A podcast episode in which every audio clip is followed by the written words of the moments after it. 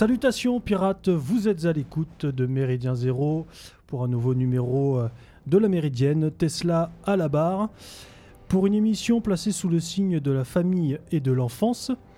Et pour ce faire, qui mieux euh, pour euh, m'accompagner dans cette émission que euh, celui qui à lui seul a repeuplé les Cévennes J'ai nommé Wilsdorf. Les Cévennes, euh, oui, pourquoi pas. Bonsoir à tous. Mais bon, euh, j'avais pas cette prétention-là, mais quand même, quoi. Voilà, mais c'est Ah. T'en es pas loin quand même. Ah, hein. merci Tesla. oui. merci. Comment ça va mon W? Bah écoute bien. Et toi? Ouais, on s'accroche. hein. On part en émission sur la famille. Il faut quand même signaler nos auditeurs que tu es un jeune papa depuis Ouais. peu. Oui. Donc toutes nos félicitations. Bah, merci beaucoup. C'est vrai que c'est une émission qui, ça nous arrive souvent d'ailleurs au gré de, de, Mm. nos- de- de- de notre vie, qui a été inspirée là directement par, bah, par, euh, par euh, les, les- les faits qui, qui, qui me sont arrivés. Et donc Madame va bien?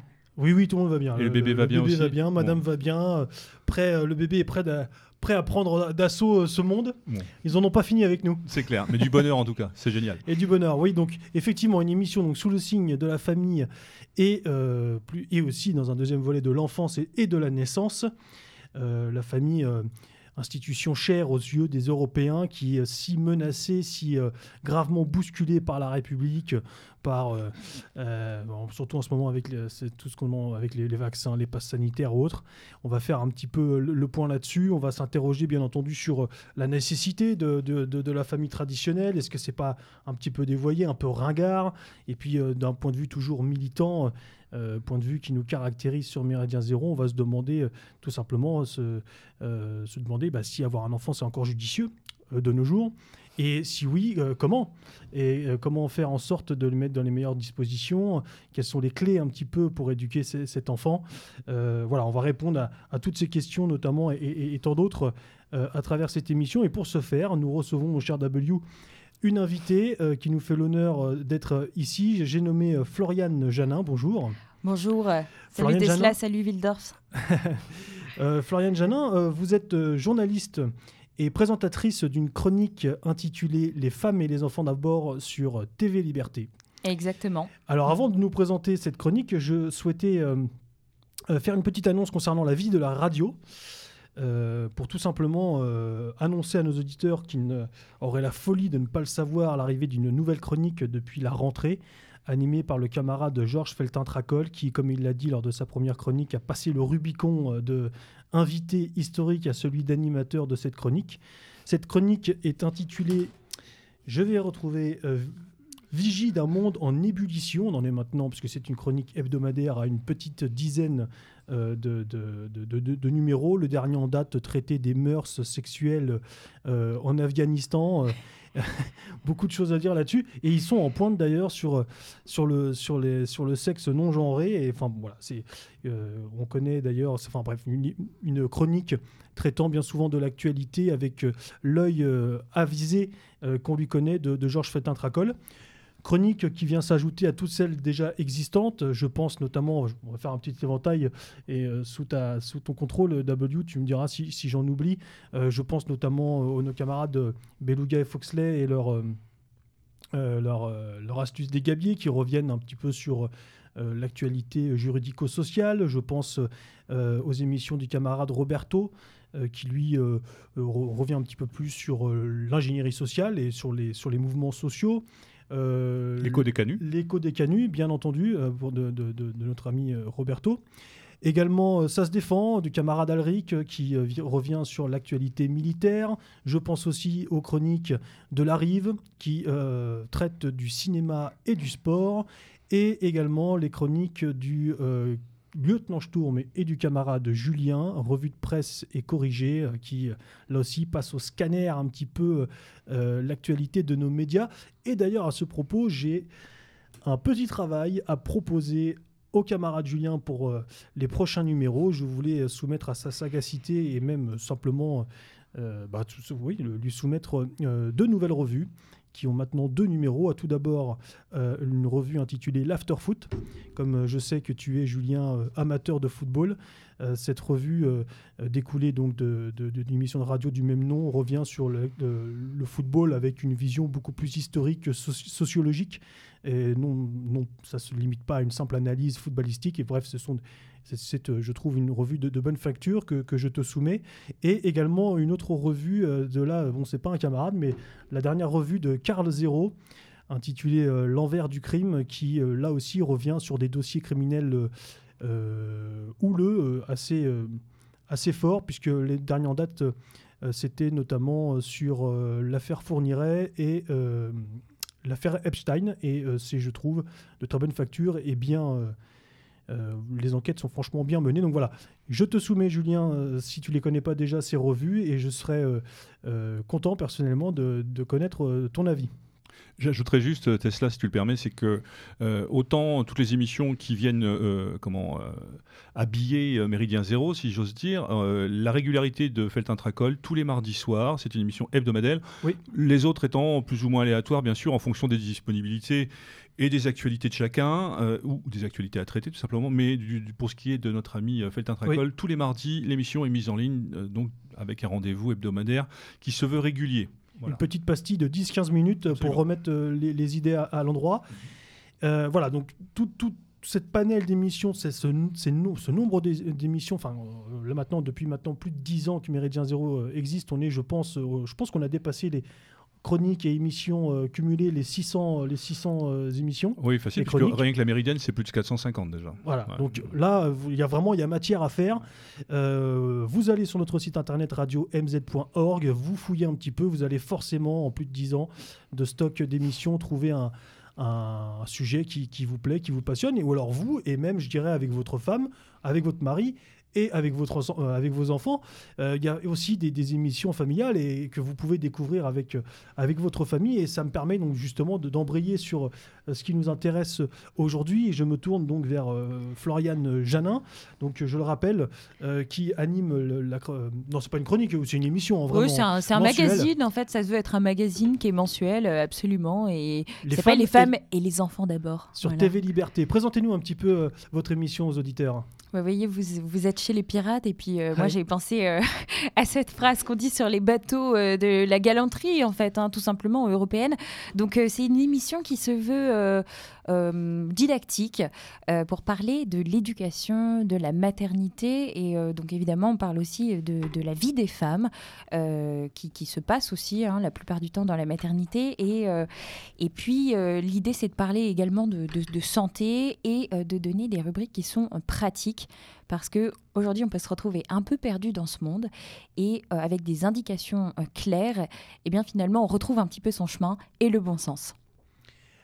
Euh, la dernière en date traitée, je crois, parce qu'en fait c'est ça qui est vraiment très intéressant, c'est des émissions vraiment très pratiques, qui donnent vraiment des conseils pratiques, qui donnent même des contacts, des moyens de, de pallier à telle ou telle interrogation. Alors tout au long de notre émission, on va, on va répondre à certaines de ces interrogations, mais on ne sera jamais mhm. aussi large que, et aussi complet que ce que vous pouvez le, faire à travers toutes vos émissions. Et ça, c'est vraiment quelque chose que nos auditeurs doivent, doivent euh, comprendre et, et, et, et, euh, et entendre, euh, c'est que c'est vraiment, ça se veut, et ça c'est ce qui nous plaît aussi sur Méridien Zéro, c'est ce qu'on essaye aussi d'être, ça se veut être pratico-pratique, vraiment. Exactement, alors c'est un format qui est, qui est en 25 minutes, euh, j'essaye de ne pas dépasser, c'est moi qui fais le montage, donc quand on dépasse dans les 30 minutes, c'est que j'ai un peu déconné au niveau du temps. Il y a Martial qui tape sur les doigts. voilà, c'est ça, exactement. Martial Bild, donc le, patron de la chaîne de TV Liberté, donc on retrouve tout sur YouTube hein, aussi, c'est quand même important de, de rappeler où est-ce qu'on peut trouver ces numéros.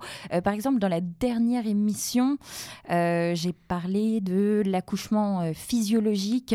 On avait aussi euh, fait un sujet qui était très intéressant avec Anne Troubi, la présidente des Antigones, sur les naissances en berne à cause du Covid, où tout le monde imaginait un, baby boom. Et finalement, pour reprendre ce terme et le décliner, on pourrait plutôt parler d'un baby flop, les gens n'ayant plus tellement confiance en, en l'avenir. et dans la prochaine que je suis en train de finir de préparé, euh, je reçois euh, deux petites nanas qui se sont lancées dans la création de, capes de déguisement. Donc, euh, leur entreprise s'appelle Cap ou pas Cap. elles se lancent là-dedans. C'est de l'auto-entrepreneuriat. C'est aussi ça, en fait, la vie de, de femme. C'est éduquer ses enfants, puis en fait, se dire qu'on peut allier passion et, travail. et je, parlerai aussi de, de l'école à la maison avec avec euh, donc euh, un, excellent euh, extrait d'un Zoom qu'un de mes collègues, Pierre Bergerot, avait réalisé Jean-Baptiste Maillard, qui a écrit un livre sur le sujet et qui défend cette, cette position avec, avec brio. Donc je voulais le, le faire réécouter aux téléspectateurs qui, qui suivent, qui suivent mon émission Les femmes et les enfants d'abord. Alors moi j'ajouterais à votre émission que d'abord il y a beaucoup de fraîcheur dans votre émission. c'est fort sympathique. Alors on, on abordait un peu hors micro avant de démarrer cette émission de on pourrait se dire aujourd'hui euh, pourquoi effectivement il y, a, une telle, il y a un côté très nature au fait d'avoir des enfants et, et, vous vous apportez des solutions. Alors on s'était dit mais est-ce qu'aujourd'hui en 2021 les gens ont besoin d'avoir des solutions pour accueillir des enfants? Et en fait c'est pas du tout ça l'esprit de l'émission, c'est qu'il y a les choses qui sont qui relèvent du, bon sens et du naturel, mais vous venez apporter de la fraîcheur, vous venez apporter une spontanéité à tout ça qui, euh, qui fait énormément de bien. En fait, vous donnez des outils, vous ouvrez un petit peu euh, des boîtes de manière à ce que les gens aient des pistes de réflexion. Et ça, c'est vraiment quelque chose dont on avait besoin. Et j'ajouterais même que euh, dans notre milieu, dans notre mouvance de manière euh, générale, parler de ce genre de choses, alors je dis pas que c'est tabou, c'est pas ça du tout, mais quand on est avec des, des gars un peu péchus, où on est dans une dimension très politique, avec une dimension très militante, quel bonheur de pouvoir parler de choses simples, de choses belles, de choses de la vie qui permettent justement d'avancer, de grandir et de se dire que quand même la famille, c'est quand même le socle, euh, le socle de ce qui nous habite et de ce qui nous anime. Exactement, la famille traditionnelle étant euh, le but, hein, euh, je pense, même, même dans les jeunes aujourd'hui, on constate hein, que c'est vraiment un, désir, c'est quelque chose qu'ils veulent atteindre, c'est vraiment un objectif de vie, vraiment la, petite maison, la petite famille, les petits-enfants, et puis que, que tout ça roule. Et en fait, finalement, on se rend compte que bah, c'est pas forcément si simple que ça, les aléas de la vie faisant que euh, l'idée vraiment dans cette émission, c'est de créer, euh, de créer un petit village en fait. C'est comme si on était euh, une, une, super bande de nanas et que on papotait une qui parle de son accouchement parce qu'elle vient d'avoir un petit bébé, l'autre qui parle de comment elle trouve des solutions concrètes pour faire apprendre les mathématiques à l'école à la maison à son petit qui a un peu des difficultés, et puis l'autre elle va se retrouver avec un de ses enfants qui déteste décidément les épinards euh, et tout ce qui est vert et que ça l'ennuie particulièrement et que finalement en fait il y a des petites astuces même pour ça et, euh, et, en fait on peut, on peut se, se transmettre tout ça. Et l'idée en fait c'est moi, j'ai pas la science infuse, mais par contre, je suis entourée de beaucoup de personnes qui sont formidables et qui ont des talents. Euh, voilà, je, connais quelques naturopathes. Euh, j'avais fait intervenir également une psychomotricienne. C'était vraiment passionnant. Elle avait donné son avis d'ailleurs sur euh, le port du masque des enfants. C'était dans ma première émission. donc, c'était un point de vue qui était, qui était très intéressant à entendre, dans lequel elle, elle, signifiait quand même que les enfants qui avaient déjà des difficultés, parce qu'il y en a, en mhm. fait, malheureusement, tous les enfants ne sont pas en bonne santé. Cette histoire de masque sur qu'on leur, leur impose au quotidien toute la journée, que c'était catastrophique, quoi, et, que ça renforçait en fait les, les problèmes. Donc si on imagine ça sur des enfants qui ont des problèmes à la base, on peut se dire que les enfants normaux, qui ont la chance d'avoir toute toutes les chances de leur côté, justement, eh bien c'est très problématique pour eux. Et que, en fait, finalement, être éveillé à ce genre de discours aussi, ça permet euh, d'avoir un regard critique sur le monde qui nous entoure et parfois la société qui ne veut pas que du bien aux familles et aux enfants. Alors, il faut aussi peut-être préciser que ce projet, vous l'avez porté vous-même, c'est quelque chose que vous avez proposé à TV Liberté, c'est important de le dire. Exactement. Et, c'est quelque chose donc que vous portez à bout de bras et euh, c'est une conviction pour vous. C'est, Ouais, je, je, fais, je fais tout, tout moi-même, ouais. Mhm. Je, trouve les invités, je trouve un créneau. On commence à avoir un agenda chargé à TV Liberté, mais c'est tant mieux. C'est comme euh, pour MZ, ça se remplit, donc c'est plutôt euh, symbole de bonne santé. Et euh, ensuite, je, donc je fais mes petits entretiens sur le plateau. Et c'est moi qui me charge du montage ensuite, euh, de l'habillage. Donc si un jour vous voyez un défaut qui est pourri, euh, bah, c'est que c'est de ma faute. et euh, clairement, je me dénonce. Et, ensuite, donc voilà, je fais le, petit résumé qui permet, qui permet d'en savoir un peu plus sur le contenu de l'émission. Et, ensuite, vous n'avez plus qu'à cliquer, cliquer sur le pouce en l'air, partager, en parler aux familles de votre entourage. moi, ça me fera très plaisir de savoir que vous regardez. Puis d'ailleurs, j'ai des, beaux retours, moi. Hein. Je suis toujours très satisfaite j'ai et très touchée surtout, euh, des, grands-parents qui regardent, des, hommes qui sont venus me voir en me disant, écoutez, c'est formidable votre émission, ça nous a donné envie de faire des enfants. Ça, c'est le meilleur des compliments. c'est certain. non, ce qu'il faut savoir, c'est s'ils ont fait les enfants en regardant l'émission. C'est surtout ça. Ah. c'est dégueulasse.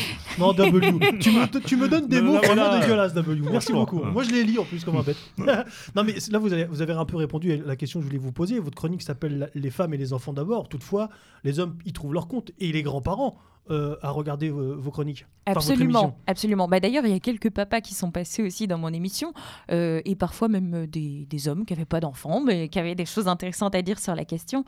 non, non, non, évidemment que c'est pas. D'ailleurs, ça me fait beaucoup rire en fait cette question parce que régulièrement, enfin à chaque émission en fait, pour être tout à fait honnête, il y a des gens qui ne sont pas contents de mon titre et qui me disent gna gna gna et pourquoi pas les hommes et la famille d'abord? Et, et, et, en fait euh, voilà c'est pas une volonté d'exclusion mais c'est juste qu'il y a des voilà, il y a des choses qu'on le veuille ou non.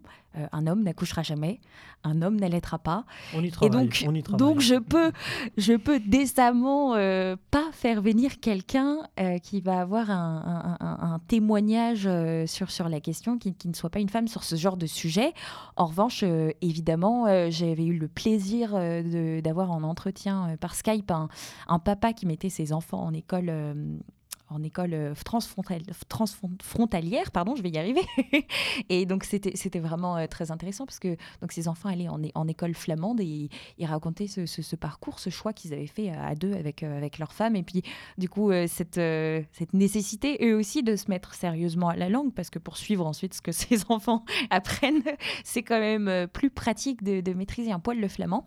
et puis j'avais voilà, je vais pas faire la liste des, des, hommes, mais j'avais reçu aussi un professeur euh, qui, vient, euh, qui vient souvent, euh, souvent chez nous, d'ailleurs dans l'émission de Synthèse nationale avec Roland Elie, et qui fait une, chronique histoire.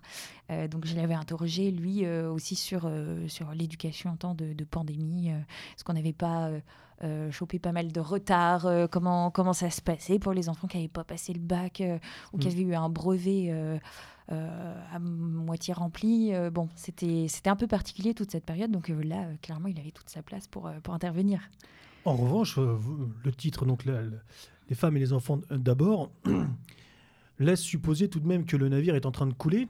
le navire euh, France, moi c'est comme ça que je l'interprète. On, reviendra effectivement sur, cet état de fait et, les, comment, les, épreuves que sont obligées de aujourd'hui affronter les, familles, notamment dans cette situation dite sanitaire qui vraiment met, met mhm. à mal euh, la santé des enfants, mais également le relationnel euh, au sein du foyer.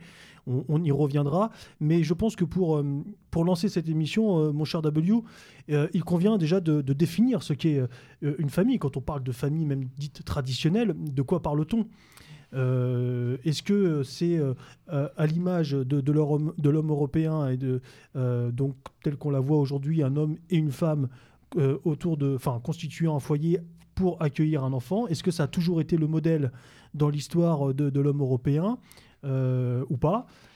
Qu'est-ce que c'est? Qu'est-ce que ça, Comment ça résonne pour vous ce mot famille? Alors je crois déjà que historiquement, euh, alors on peut trouver différents types de sociétés, qu'elles soient patriarcales ou matriarcales, c'est pas le problème.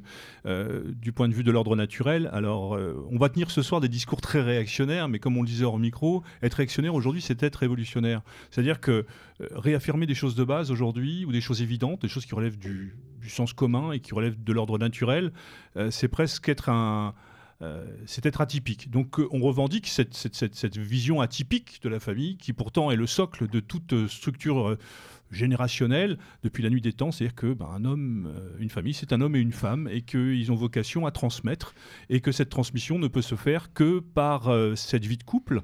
Alors on y mettra.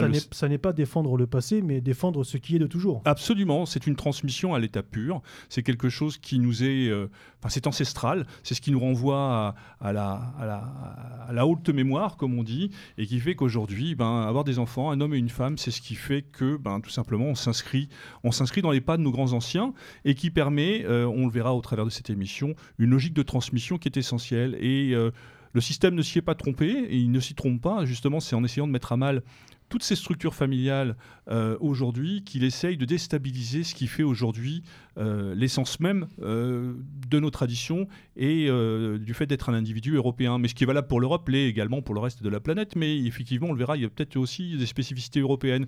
Mais je crois qu'aujourd'hui, il est important de réaffirmer qu'un homme et une femme, c'est un socle, c'est un socle indissoluble et qui est indissociable de l'image et de la, et de, de la jante européenne telle que, telle que nous la défendons sur Méridien Zéro.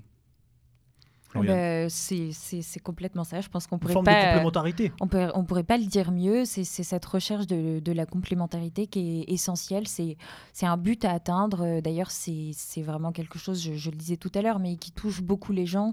Euh, c'est j'aimerais une famille, euh, même, même, même quand on veut pas d'enfants, en fait, quelque part, on veut un socle stable, on cherche un partenaire de vie.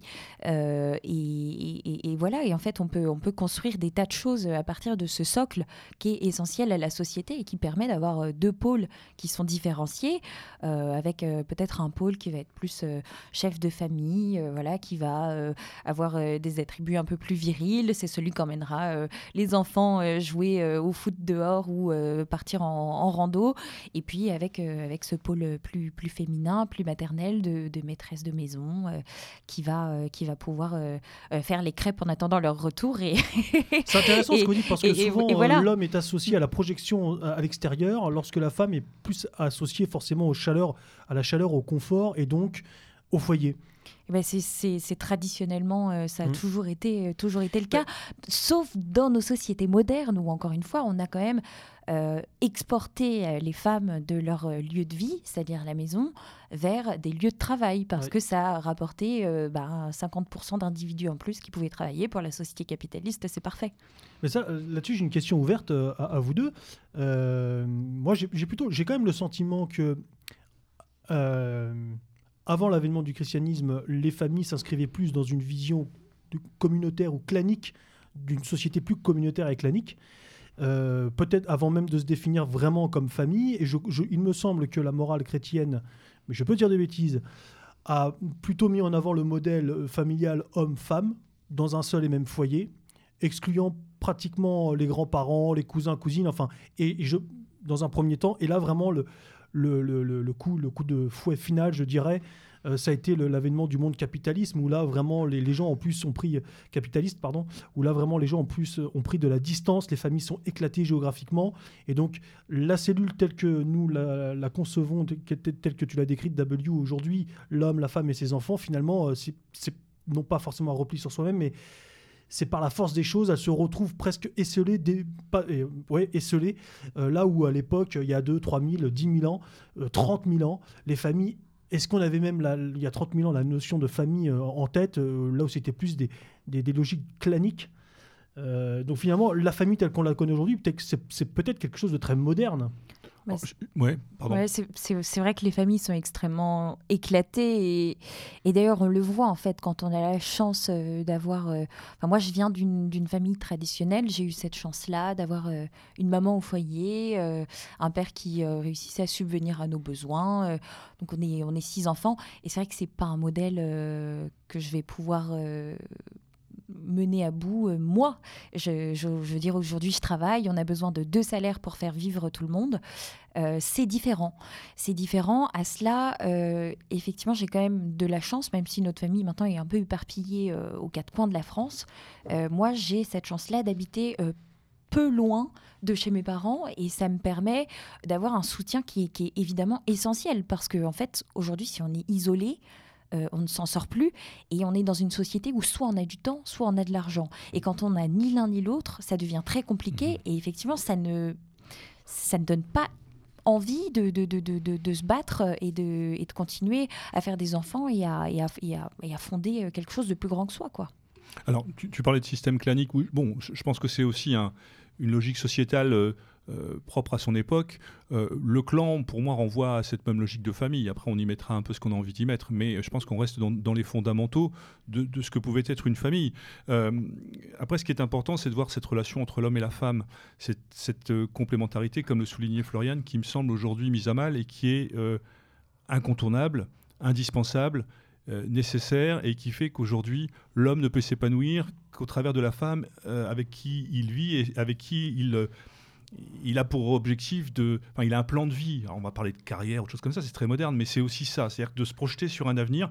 Et effectivement, aujourd'hui, ça devient très, très compliqué parce que les obligations, on le voit là récemment avec l'histoire des hausses de, gasoil, on, disait qu'aujourd'hui, des mmh. gens qui, au-delà de 2000 euros, ben aujourd'hui, ne s'en sortent plus. Donc aujourd'hui, vivre avec 2000 euros, on n'arrive plus à s'en sortir et on est il y, a un déclassement social violent par rapport à ce qui existait il y a encore 10 ou 15 ans. Donc tout ça fait que tout ça est mis à mal. Le christianisme, c'est une vision un peu particulière peut-être de la famille, même si elle est en continuité avec ce qu'on a pu connaître auparavant.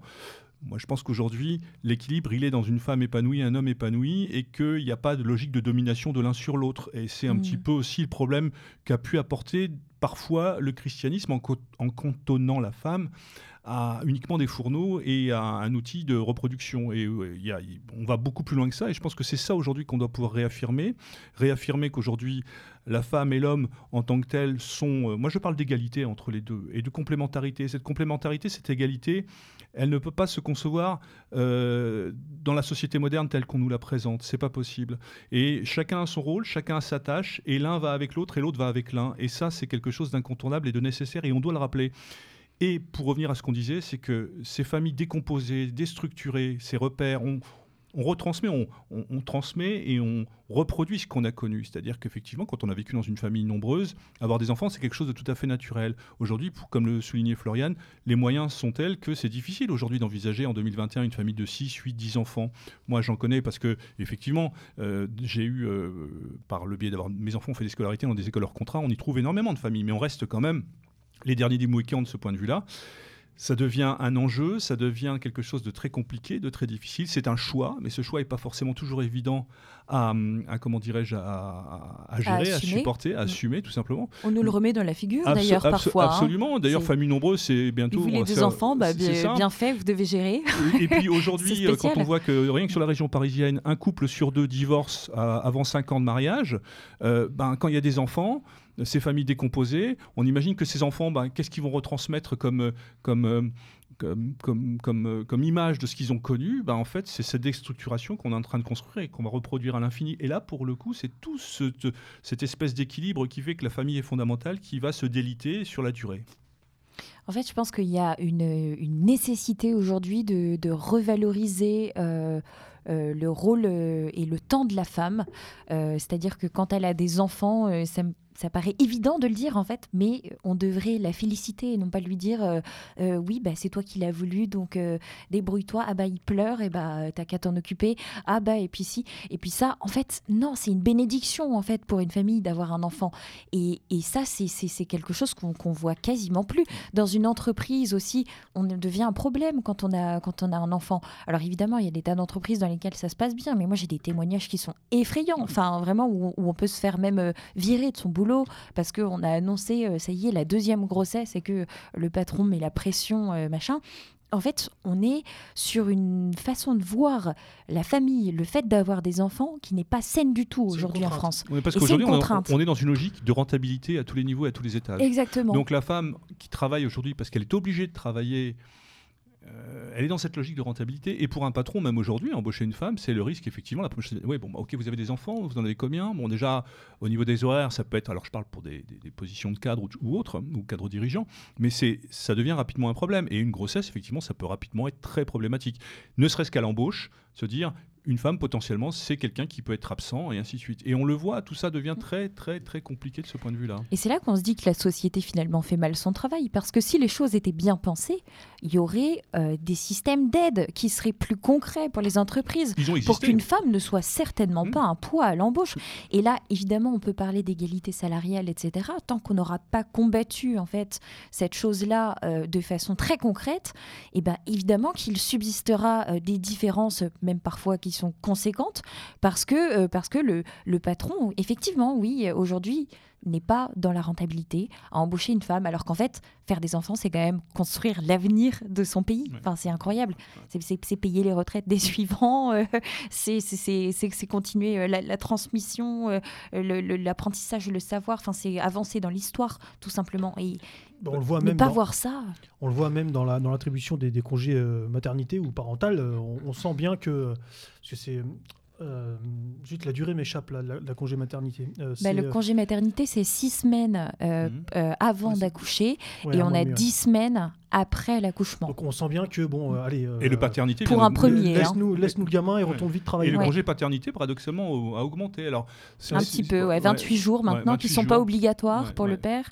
Et euh, évidemment qui pose des, des, problèmes euh, aussi sur la question des, professions euh, indépendantes, hein, où, oui, bah oui, on peut prendre ces 28 jours, mais en fait, bon, la redistribution salariale, comme c'est nous le patron, c'est plus compliqué. Mais, mais c'est un vrai pas, en plus, et je, je, trouve ça important, parce que 10 jours pour rester avec son enfant qui vient de naître, et ensuite laisser la femme seule, enfermée avec un petit bébé, c'est quelque chose, si c'est son premier, elle, elle connaît pas bien. Si c'est son deuxième, il y a le deuxième, il y a le premier à gérer en même temps que le suivant, et on se retrouve seul. Les repas, on dort mal, euh, etc. Et en fait, on doit reprendre le boulot deux mois et demi après et, euh, foncer et continuer euh, à courir partout en talons aiguilles de préférence et avec un maquillage correct.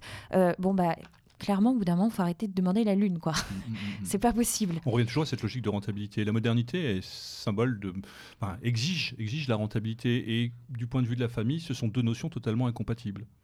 On peut pas parler de famille et de parler de rentabilité, c'est pas possible. Autre effet aussi de la modernité, tout à fait, W, et, pour rebondir à ce que tu, à ce que tu disais euh, tout à l'heure, je pense qu'il y a quelque chose aussi qui affecte gravement les couples. Tu parlais du, taux de divorce, notamment dans, à Paris, ce qui est d'ailleurs rigolo, de, rigolo, intéressant mhm. d'observer que dans les, méga, dans les mégapoles, dans les grandes villes, il est plus important qu'en campagne. C'est que les gens n'ont plus le goût de l'effort n'ont plus le goût de l'effort, la parole sacrée, la parole donnée, l'engagement, euh, c'est devenu complètement ringard. Et, euh, et euh, la notion de construction, s'il n'y a pas de rentabilité concrète, rapide et, et chiffrée et matérielle, euh, ça, si, si, ça c'est pas palpable très rapidement, euh, on, bon, on s'en va quoi. En gros, euh, les gens s'aperçoivent que la passion du début, bah, elle n'est pas éternelle, et donc n'arrivent pas à recycler l'amour qu'ils peuvent avoir vis-à-vis -vis de leur conjoint pour d'autres objectifs, pour d'autres. voilà, moi, j'aime beaucoup l'idée que euh, l'homme et la femme, dans leur complémentarité, sont également associés vers un but euh, en, commun. Euh, tu, nous citais tout à l'heure une, une, citation de, de, Vénère, donc, que tu nous liras sans doute tout à l'heure, qui, était, qui allait dans ce sens-là. Il n'y a, plus cette notion de, voilà, de travail, d'aller de l'avant euh, euh, tous ensemble. Et ça aussi, je pense que c'est des, des, mots de, la modernité, puisque l'individualisme est mis en, exergue. Et juste avant de te donner la parole, euh, W, j'aimerais juste, avant de continuer cette émission, m'adresser aussi, donc là, on, on s'adresse aux gens qui sont en couple, qui veulent être en couple, qui ont cette idée, cet idéal de la famille en tête. Mais il y a aussi quand même, et j'aimerais avoir une petite pensée pour, parce que j'en connais, penser aux gens qui n'ont pas cet idéal dans la tête. Ils n'aspirent pas à cela. Moi, euh, j'ai ma fibre masculine. J'ai des amis qui sont profondément aventuriers et qui ne veulent pas se poser. Alors, c'est peut-être le temps d'un moment, c'est peut-être en ce moment, et ça viendra peut-être 5, 10, 15 ans plus tard. Mais la famille, au-delà même des considérations politiques, ils ne la ressentent pas dans leur, dans leur, dans leur fibre. Ils ont besoin de voyage, ils ont besoin d'aventure, même si euh, la famille est une aventure en soi, hein, mais cette aventure-là ne les intéresse pas, ne les, ne les concerne, enfin, ne se sentent pas concernés. Et donc, je, vraiment, j'aimerais qu'ils ne se sentent pas, euh, à travers tout ce qu'on dit, euh, pointés du doigt. Hein. Il y a, on a fait plein d'émissions sur, sur l'aventure, sur, sur l'homme solitaire. Voilà, là, c'est vraiment une émission familiale, mais on, on, veut pointer personne du doigt. Moi, je te dirais que cette franchise-là me va bien. Euh, pourquoi? Parce que je préfère quelqu'un qui ne rentre pas dans le moule parce qu'il ne s'en sent pas capable, mais qui l'assume parfaitement, que quelqu'un qui va se lancer pour être dans un cadre et qui va créer plus de désordre et de, et de malheur euh, qu'il ne va construire de choses positives. Je, lisais, euh, enfin j'écoutais récemment Sylvain Tesson. Qui, qui, est un, auteur qu'on moi j'apprécie tout particulièrement, qui, parlait justement de, Bon, il a, il a été un peu calmé par la vie euh, ces dernières années, mais il n'empêche que c'est quelqu'un qui ressort toujours de sa boîte, qui écrit merveilleusement bien. il était interrogé justement sur le fait de se poser, par, on parlait d'aventure, et, lui il a dit ben, Moi, la famille, c'est pas du tout fait pour moi. Moi, si c'est pour rendre une femme malheureuse et avoir un enfant, pas le voir et pas m'en occuper, je préfère euh, renoncer. Je trouve ça, cette authenticité-là et cette, honnêteté-là, moi, me va bien. Elle me va euh, même très bien. chacun fait les choses à sa mesure alors que paradoxalement, euh, si une femme euh, revendique la même chose, je suis pas sûr qu'on comprenne d'ailleurs les choses tout à fait de la même manière, parce qu'on reste quand même dans cette idée que la femme est, a cette, euh, comment dirais-je, cette finalité-là. Mais bah, tu n'es pas d'accord quand même pour dire, et je me tourne aussi vers Florian, que la femme a un instinct maternel plus développé que le père a un instinct paternel? Oui, c'est certain. bon, après, ça, c'est pas livré euh, avec la boîte euh, dès, qu'on tombe enceinte, c'est pas si évident que ça.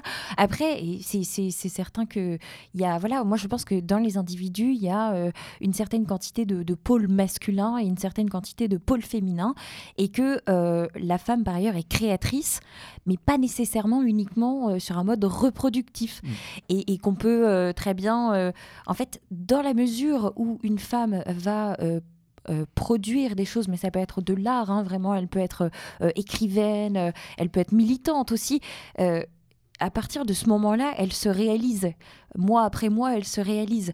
Et, la finalité n'est pas évidemment dans, le fait d'avoir nécessairement des enfants. Euh, on s'en sort très bien euh, sans. Moi, je connais des super nanas qui n'ont pas, pas d'enfants, mais qui par ailleurs ne, les détestent pas du tout. Euh, elles ne les mangent pas, elles les font pas passer à la casserole. elles aiment, elles aiment même ceux des autres, mais elles ne se voyaient pas elles-mêmes être, être mères. Et ça rejoint, ça rejoint un peu ces profils d'aventuriers. C'est pas, c'est pas nécessairement de, de, l'égotisme, c'est juste, je pense, une vision assez clairvoyante de soi-même et, et savoir dans quoi est-ce qu'on est, dans quoi est-ce qu'on est bon finalement. Bon, ces profils atypiques restent quand même, à mon avis, euh, minoritaires. Oui, bien sûr. Voilà, mais moi, je, je, je, souscris à 200% à ce que vous venez de dire, c'est-à-dire que on est encore dans cette vision très euh, judéo-chrétienne euh, mm. de la femme reproductrice. et ça, moi, ça me pose vraiment problème. Quoi. Je pense qu'aujourd'hui, et je pense que votre émission s'inscrit vraiment dans cette logique-là, en termes alors d'une libération de la femme bien pensée, pour reprendre le terme, qui a été tellement galvaudée. Il y a des bonnes idées, il y a des bonnes idées à gauche. exactement. C'est-à-dire que je crois qu'aujourd'hui, on peut parler d'épanouissement avec la femme. J'aime bien ce côté de la création, le côté créateur, parce que je crois qu'il y a vraiment quelque chose d'important. Et on est, il faut qu'on arrive à sortir de ce schéma. Et je pense que cette vision de la femme, c'est vraiment une vision très européenne justement de mm. l'individu et cette complémentarité. Et pour revenir au débat qu'on avait juste un petit peu avant, je voulais juste te rajouter une chose, c'est que euh, on parlait de rentabilité. Euh, en rapport à la modernité, il y a un deuxième mot qui euh, est indissociable de cette logique de rentabilité, c'est bien évidemment le mot de consommation. Et le mot de consommation, c'est qu'aujourd'hui, on consomme la famille. On consomme l'amour. On consomme l'amour. On consomme les enfants. L'amitié. On consomme tout. Voilà. On est tombé au travers de cette modernité affligeante dans une logique de superficialité où tout est totalement euh, dénué de fond, où on zappe, exactement. Et on est totalement dans cette espèce de quintessence de l'esprit 68 qui a tout déstructuré, qui a tout balayé en brèche, qui a tout remis à plat pour aboutir à une espèce de de nihilisme absolu qui fait qu'aujourd'hui tout est à reconstruire. Et nous, on défend justement cette vision de la famille par rapport à ça. C'est qu'on ne consomme pas la famille. On n'est pas dans cette logique du jouir sans entrave. Euh, on n'est pas dans cet individualisme qui veut que on profite de la vie d'un point de vue purement égoïste et on jouit pour soi-même sans penser aux autres. On est dans une logique qui va bien au-delà de ça et qui, à mon avis, offre euh, on parle toujours de ce que ce, comment dirais-je cet adage à, à la l'Iliade, hein, la beauté comme horizon. Mais je crois que la, famille, c'est ça, c'est cette beauté comme horizon, quoi. Mais cette famille bien définie, dans cet équilibre-là, qui sort des carcans euh, dans lesquels on l'a enfermé pendant trop longtemps et qui refuse d'être mis en, battu en brèche pour être euh, remis sur euh, sur cette logique sur la table de la modernité comme un élément de consommation à part entière, au même titre qu'une bagnole ou qu'un iPhone 12, quoi. Et ça, c'est quelque chose qu'il faut vraiment rappeler à nos auditeurs. Alors, les, les, euh, les, comment, les, euh, les, mesures prises à l'encontre de, de, la famille et qui viennent un peu frapper euh, la famille, elles sont nombreuses. On peut en citer quelques-unes, même ne serait-ce que les, les 10, 15 dernières années. Je pense évidemment au mariage homosexuel. Je, pense, excuse-moi de te couper, que le premier vrai coup de sabre, c'est l'avortement. C'est la loi sur mmh. l'avortement. Alors, loin de moi de remettre en question le principe de contraception, de choses comme ça, c'est pas ça l'idée. C'est que l'avortement, dans le rapport à la vie, dans le rapport que la modernité peut avoir à la vie, on en revient directement à cette logique du jouir sans entrave. Donc l'avortement aujourd'hui, c'est un crime, il faut le rappeler, moi, pour moi c'en est un. Je pense que c'est dramatique et que aujourd'hui, moi j'ai connu des femmes qui ont pu avorter trois, quatre fois et qui étaient dans une logique complètement de, de je dirais... Tes responsabilités Oui, et puis de, bah, ça leur pose... Enfin, t'as pas de problème d'éthique, t'as pas de problème par rapport à ça. Et je pense qu'une des premières défaites, et, là où, le bas a blessé véritablement, ça a été en 74, je crois que c'est 74-75, les lois sur l'avortement. Je ne sais pas ce que vous en pensez. Thérèse Argo a une phrase assez euh, juste, elle est euh, sexologue, euh, sur l'avortement. Elle dit que c'est le service après-vente de la contraception. Et mm, moi, ce que je pense, c'est que on a coupé, avec l'avènement de la contraception, on a coupé les femmes de leur, de leur corps, de leur ressenti. Et, hum, et qui avait des, pourtant, à mon avis, enfin, il y a eu des époques euh, où euh, les familles bourgeoises, elles, euh, elles choisissaient d'avoir un ou deux héritiers pour transmettre leur patrimoine, la grosse maison, le titre, etc. Et donc, on savait très bien réguler les naissances à l'époque. on connaissait les cycles de la femme, on avait des moyens contraceptifs, on, s'en sortait comme ça. Et, en fait, avec la pilule, on, a fait, bah tiens, dans ce truc-là, sous plastique, il y a une pilule par jour, et maintenant tu ne vas plus savoir comment fonctionne ton corps. Ça va être là, euh, les laboratoires qui vont prendre le contrôle là-dessus et qui vont te permettre d'avoir des enfants quand tu le désires. Ce qui est euh, en soi une, aussi une, forme de, de, libération. Euh, de, la femme, hein, de pouvoir choisir quand est-ce qu'on a des enfants. Je veux dire, on est dans une société où c'est, où c'est, ben, je trouve qu'on est dans une société où c'est extrêmement pratique de, de, pouvoir aussi, en partie, euh, choisir quand est-ce qu'on va avoir des enfants euh, euh, pour, pour se dire, bah voilà, maintenant ça y est, j'ai une maison, j'ai, j'ai un lieu où je peux, où je peux accueillir cet enfant. Et ça, et ça, ça va être plus simple parce que parce qu'on peut pas dire, pouf, ça y est, c'est, c'est parti, faisons, faisons des gamins dans tous les sens. Après, évidemment que ça a dévoyé aussi donc cet avènement de la contraception, ça a dévoyé la sexualité avec, euh, on le voit en fait hein, maintenant des, des, jeunes euh, qui ont euh, des, leurs premiers rapports extrêmement tôt, d'ailleurs qui sont exposés à des tas d'images qui sont très très problématiques. Donc voilà. il y a toujours. Dans la balance, vous pensez franchement que le, pour est meilleur? Mais moi, je, pense que, je pense que la, pilule est une aberration en ce qui me concerne, mais euh, je, voilà, je, ne jette pas la pierre aux femmes qui, qui, la prennent. Euh, je, pense qu'il y a des, des, moyens euh, déjà contraceptifs qui sont beaucoup moins invasifs que la pilule, qui posent des, des tas de, de, problèmes, ne serait-ce qu'à commencer par des problèmes écologiques, puisque mm, mm. toutes les hormones que les femmes avalent au quotidien se retrouvent quand même dans l'eau potable. Ça, je, pense que c'est nécessaire de le rappeler, que en fait, ça dévirilise les hommes aussi. Il y a un drame là-dessus. Hein, Exactement. Pollution les oestrogènes, c'est une pollution totale. Perturbateur endocrinien dans tout ce qu'on voit. Qui modifie, euh, qui modifie le milieu marin, euh, qui entraîne la mort de. Ouais, c'est terrible. Et qui est en train de créer des races de poissons asexués. Et, exactement. C'est hallucinant. Exactement. J'ai un, un truc là-dessus, mais tout à fait quelque chose de très sérieux, scientifique, qui explique qu'aujourd'hui, le rejet donc euh, par des eaux usées dans les rivières, dans les rivières et autres, ça crée aujourd'hui des modifications en profondeur de la faune et de la flore, enfin essentiellement de la faune, de la faune, euh, de la faune aquatique. Bah alors là, les races asexuées, elles sont pas que dans la flotte Non, mais hein. je veux dire, c'est euh, en train d'en créer partout. Non, mais tu sais, je vais continuer un petit peu. Oui, oui bien sûr. Mais je, je, voulais juste rajouter sur ce sujet-là parce que pour moi, il est essentiel. Il y a vraiment une ligne de fracture au début des années 70 qui se produit dans le rapport au corps. Comment est-ce qu'on peut accepter pour pouvoir profiter de l'instant présent? Euh, modifier ce qui relève de la nature d'un point de vue chimique? C'est quand même, d'un point de vue déontologique, euh, voire ontologique, c'est quand même un truc. Bah, prendre des médicaments alors qu'on est en bonne santé, c'est spécial. C'est un truc, voilà, c'est presque un non-sens. Et on ne parle pas des maladies que ça génère et ainsi de suite et tout. Et, là, avec l'avortement, je crois qu'on a véritablement créé une situation irréversible. Et là, je reviens sur ce que tu étais en train de dire, qui a amené tout ce qui suit derrière. Ça a été pour moi la première marche, le, cap, enfin cette, cette première étape qui amène tout ce qu'on vit aujourd'hui derrière. oui, jusqu'au mariage homosexuel. Bon, PMA, GPA, qui est plus là le, la marchandisation de, du, du, corps que vraiment une atteinte ciblée à, la famille. La consommation. tout à fait. Et de, la dernière mesure en date, au nom, enfin, sur la loi contre le séparatisme, au lieu, au nom bien sûr de la lutte contre contre, contre le séparatisme, hein, pour ne pas dire l'islamisme, eh bien, on interdit dorénavant, euh, sous certaines conditions, euh, euh, pas drastiques, mais enfin bon, c'est vraiment un peu compliqué. ça se résume à quelques, quelques centaines, voire quelques milliers d'enfants. on interdit dorénavant l'instruction à domicile. On rabaisse, on abaisse pardon, le lapsus, l'âge d'entrée obligatoire à l'école à 3 ans au lieu de 6 ans. Voilà, on, extirpe vraiment l'enfant le plus tôt possible de, son, de sa cellule familiale, de son foyer, pour tout de suite l'emmener dans, dans, le bain républicain. moi, je vous pose la question, mais c'est quoi le but l'objectif de tout ça? Tu parlais de race asexuée. Qu'est-ce que c'est, quoi le but de, de, tout ça? Quel est l'intérêt pour un, pour un État, pour une société de, de, déconstruire l'institution euh, famille? Mais moins on a des enfants éveillés, plus on aura des citoyens qui sont prêts à nous suivre euh, sur, sur, sur tout ce qu'on leur propose. Mm. Moins, moins on laisse les parents élever euh, des loups, plus euh, l'État les transformera en moutons. Euh, moins on leur euh, transmet euh, de valeurs, plus ils ressortiront de l'école avec, avec juste la, loi de, du plus fort, en fait. Hein, parce que d'ailleurs, c'est amusant, en fait, ce, renversement des, des, valeurs qui se passent dans les cours de récré. C'est que maintenant, on transmet plus la loyauté, la camaraderie. Ça va être bah, je suis le plus fort, je te vole ton goûter. Bon.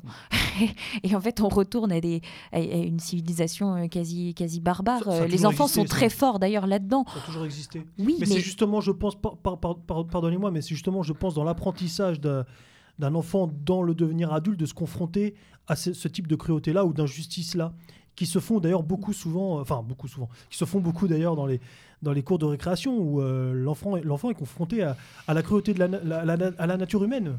Finalement. Moi, je pense, que, c'est formateur, mine de rien. Il y a une vraie logique totalitaire dans tout ça. C'est qu'aujourd'hui, on le voit dans les, dans les grandes dictatures qui ont, qui ont jalonné l'histoire, euh, l'enfant est un enjeu.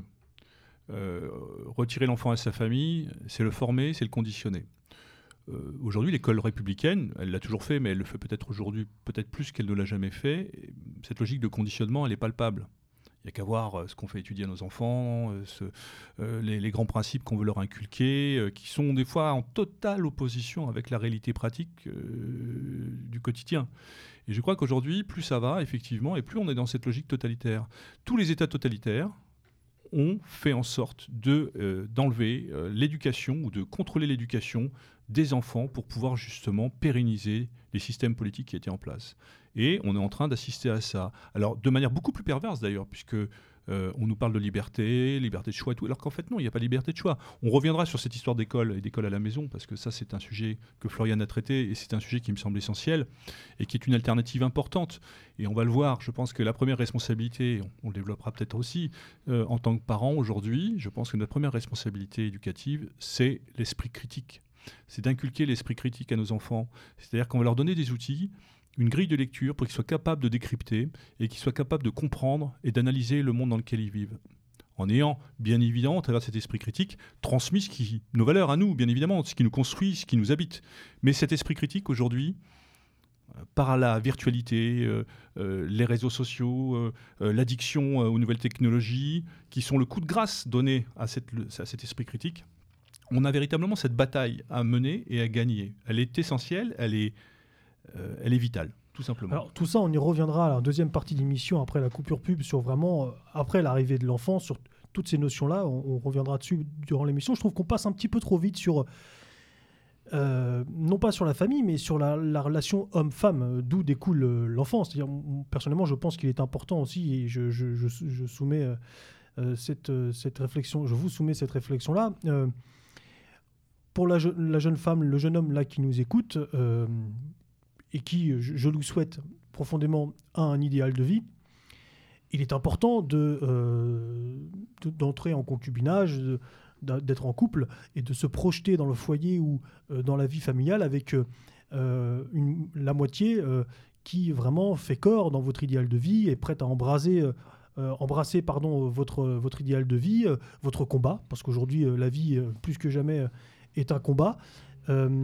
On a trop vu de, camarades euh, disparaître euh, parce que amoureux, amoureux sincères d'une personne et revenir euh, la queue entre les jambes complètement détruit parce que justement au moment, justement quand arrivent des échéances importantes comme la constitution du foyer ou l'éducation d'un enfant, là vraiment les fractures se, se, font très nettement, elles sont violentes, d'où l'importance vraiment au préalable de trouver sa moitié et prendre le temps qu'il faut si nécessaire, qui, qui, partagent votre vision du monde. Bah, pour euh, la notion de, temps que vous venez euh, d'évoquer, Tesla, euh, je dirais que c'est plus compliqué pour les femmes. Parce que parce qu'un homme a le temps. Il y a une horloge biologique. Une hein. femme mm. a moins le temps. Et, et, on le constate aujourd'hui, il y a une véritable explosion de de, l'infertilité. Et euh, il y a euh, l'endométriose qui touche une femme sur dix. Euh, donc c'est une inflammation de l'utérus qui, produit énormément d'infertilité. on a aussi, bah, tout simplement, parfois, il va y avoir des, problématiques hein, au, niveau de, de l'appareil reproducteur. Et puis, bah voilà passé 35 ans, on a deux fois plus, voire trois fois plus de mal à concevoir qu'à 25 ans. Et, donc, en fait, il faudrait aussi que euh, le, jeune homme d'aujourd'hui euh, se mette à la hauteur de ses ambitions euh, vis-à-vis de la jeune femme d'aujourd'hui. Qui qui, pourra pas décider de tout ça à 40 balais. et donc il faut apprendre en fait à être responsable très tôt. Et donc avec ce Qu'est-ce qu'attend une jeune femme de son homme? Alors c'est intéressant justement si vous pouvez développer bah, là-dessus une femme, enfin, je pense que fondamentalement, je peux euh, m'engager euh, sur ce chemin euh, sans, choquer personne. Je pense qu'une femme attend énormément de, sécurité de, la part de l'homme. Ça va être une sécurité physique. C'est-à-dire on a besoin d'être avec quelqu'un qui est capable de nous défendre si nécessaire, surtout dans la société moderne d'aujourd'hui, hein, où il suffit de rentrer de soirée pour se faire agresser pour une pauvre cigarette. on attend donc cette sécurité physique, mais cette, une sécurité aussi de situation, euh, donc quelqu'un de, stable, quelqu'un de, débrouillard qui va permettre euh, à, la, famille d'avancer sereinement ensemble, main dans la main. une sécurité financière aussi, évidemment, hein, qui permet, qui permet de, soutenir tout ça. ça, ça me, paraît, ça me paraît essentiel. Et donc, donc la nécessité d'avoir un un travail euh, honnête euh, qui soit euh, suffisamment rémunérateur pour faire vivre une femme et puis ensuite, ensuite réfléchir à, comment est-ce qu'on fait vivre des, enfants parce que, parce que malgré tout, faire des enfants, c'est retirer du pouvoir d'achat au couple pour créer sa famille. Parce que dès qu'on fait un enfant, il y a, y, a, des choses qui, coûtent un peu, un peu d'argent. Voilà, on peut, on peut s'en sortir. Il y a des tas de méthodes. C'est très intéressant d'ailleurs de, se renseigner sur la question, mais ça coûte un peu d'argent. Euh, ça va être euh, moins de loisirs pour le couple parce que sinon il faut payer euh, quelqu'un qui va garder les enfants le soir pendant qu'ils dorment parce que décemment on les laisse pas dormir tout seul, c'est pas possible. mais c'est, aussi adapter son, son, son, son mode de vie. Hein. la routine. Faut, faut adapter son mode de vie tout simplement aussi. En fait, c'est-à-dire au lieu d'aller dans un bar le soir, bah, peut-être on peut faire un dîner chez soi, puis aller dîner chez ses amis, on emmène les enfants. Et, et en fait, grandir ensemble à plusieurs en communauté aussi et faire, euh, faire des enfants en même temps, ça permet de, d'avoir euh, ensemble les mêmes euh, contraintes, j'allais dire, qui, n'en sont pas vraiment, qui sont des contraintes de vie, qui sont des contraintes naturelles, et, de, et de mieux comprendre ça et, d'avancer. Mmh. Moi, je suis tout à fait d'accord. C'est-à-dire que je, crois que Aujourd'hui, faire des enfants, c'est la contre-courant de ce que la société nous propose et, de, et, de, et du pessimisme ambiant. c'est un acte de courage, c'est s'engager dans les difficultés, là où on vit dans une société où on cherche la sécurité et la facilité en permanence. Euh, comme le disait Florian, ben, ce sont des investissements parce que ben, effectivement, c'est de l'argent, il faut faire vivre 1, 2, 3, 4, 5 enfants, il faut pouvoir gérer les études, il faut pouvoir les nourrir, il faut pouvoir les habiller. Euh, aujourd'hui, c'est vraiment être à contre-courant de, de, la logique, euh, de la logique, de cette logique moderne. On parlait du jouir sans entrave, mais surtout cette espèce d'individualisme, euh, de, cette, de cet égoïsme où chacun pense pour soi. Et c'est prendre, oui, c'est prendre des risques là où d'autres vont chercher la facilité. Donc, je crois qu'il faut être quand même bien formé et non pas se lancer à l'aventure. C'est pour ça qu'on parlait tout à l'heure des gens qui veulent pas gérer ou assumer. Moi, de ce point de vue-là, je le respecte tout à fait parce que s'engager sur quelque chose qui peut être lourd de conséquences euh, derrière, euh, ben euh, tu payes cash. Donc ça, c'est au niveau des enfants. on rigole pas, quoi. C'est-à-dire que ben tu penses plus à toi, tu penses à eux. C'est-à-dire que ben, tu as envie de changer de boulot, ben, tu réfléchis deux fois avant de changer de boulot parce que tu vas dire ben moi mes enfants, oui, effectivement, tu as tes cours de poney, tu as tes cours de machin, tu as tes trucs, tu voilà, tu as ton ben, automatiquement il y a ce sens du sacrifice et je suis pas persuadé que le sens du sacrifice c'est quelque chose qui soit très à la mode aujourd'hui avoir des enfants, c'est se sacrifier.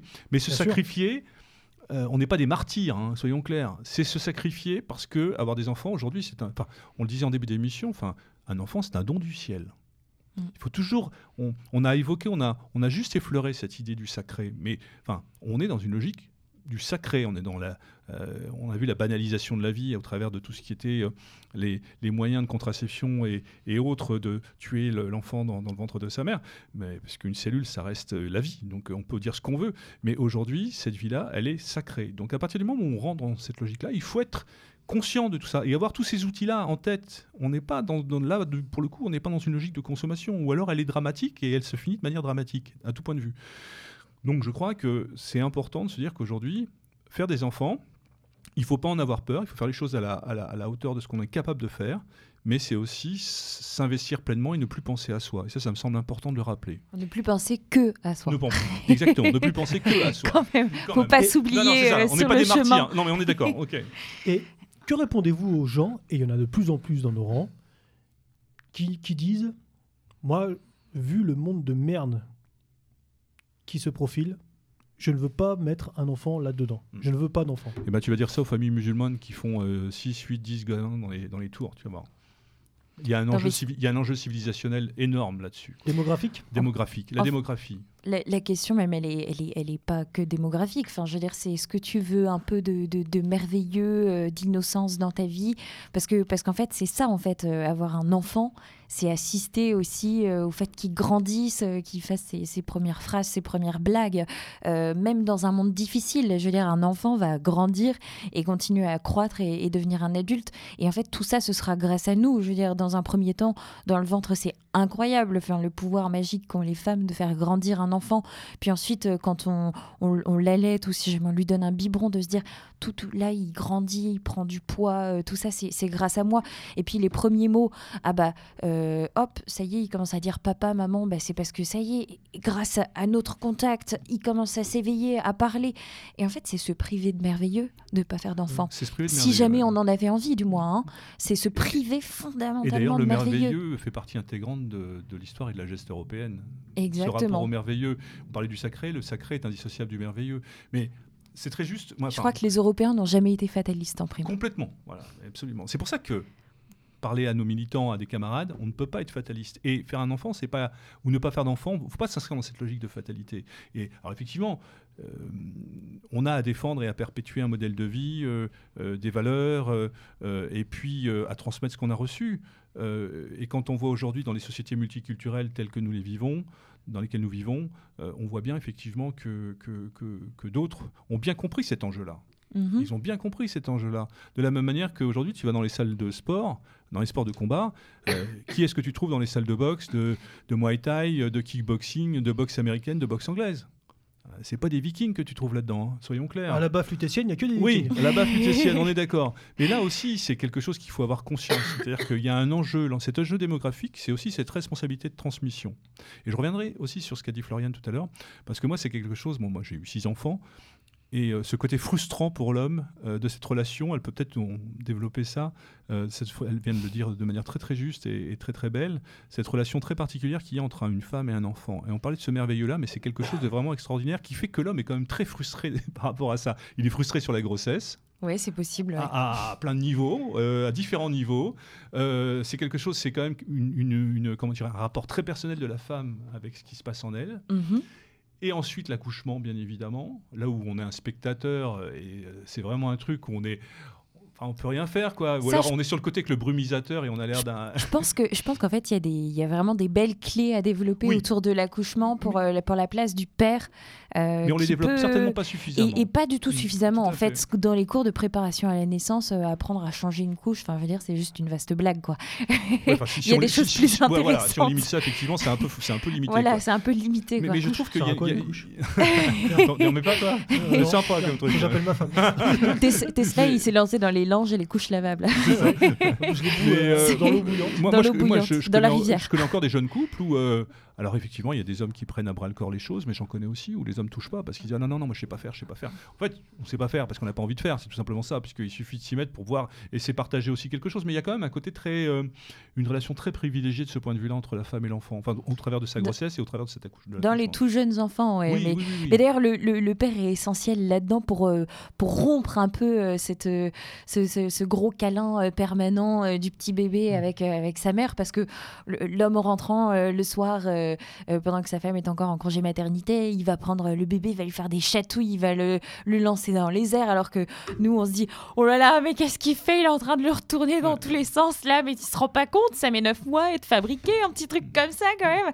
Et, et, et, voilà, et en fait, les enfants ont aussi besoin d'une espèce de rupture. D'ailleurs, on les voit, enfin, ils sourient complètement aux anges dès qu'ils voient leur père et qu'ils se font retourner dans tous les sens. ça, ça les amuse énormément et puis ils en ont besoin. Parce qu'il y a chaleur, sécurité, euh, bonheur et, affection. on a besoin d'être secoué aussi un peu dans la vie. Je, reviens sur ce que vous disiez sur le, merveilleux, parce que ça, c'est quelque chose moi qui m'interpelle. C'est que.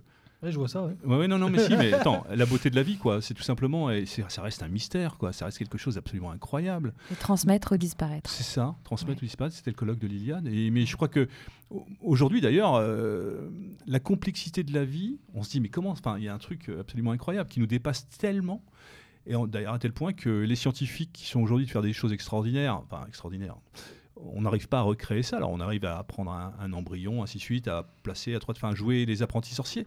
Mais la vie, on ne la maîtrise pas. On la maîtrisera peut-être un jour, mais aujourd'hui c'est quelque chose qui nous dépasse encore tellement. Il y a une telle fragilité autour de tout ça c'est ce qui fait que c'est merveilleux. Et il y a une. Voilà, je crois que c'est important de le rappeler. et puis Méridien Zéro est une, est une radio militante, on va pas.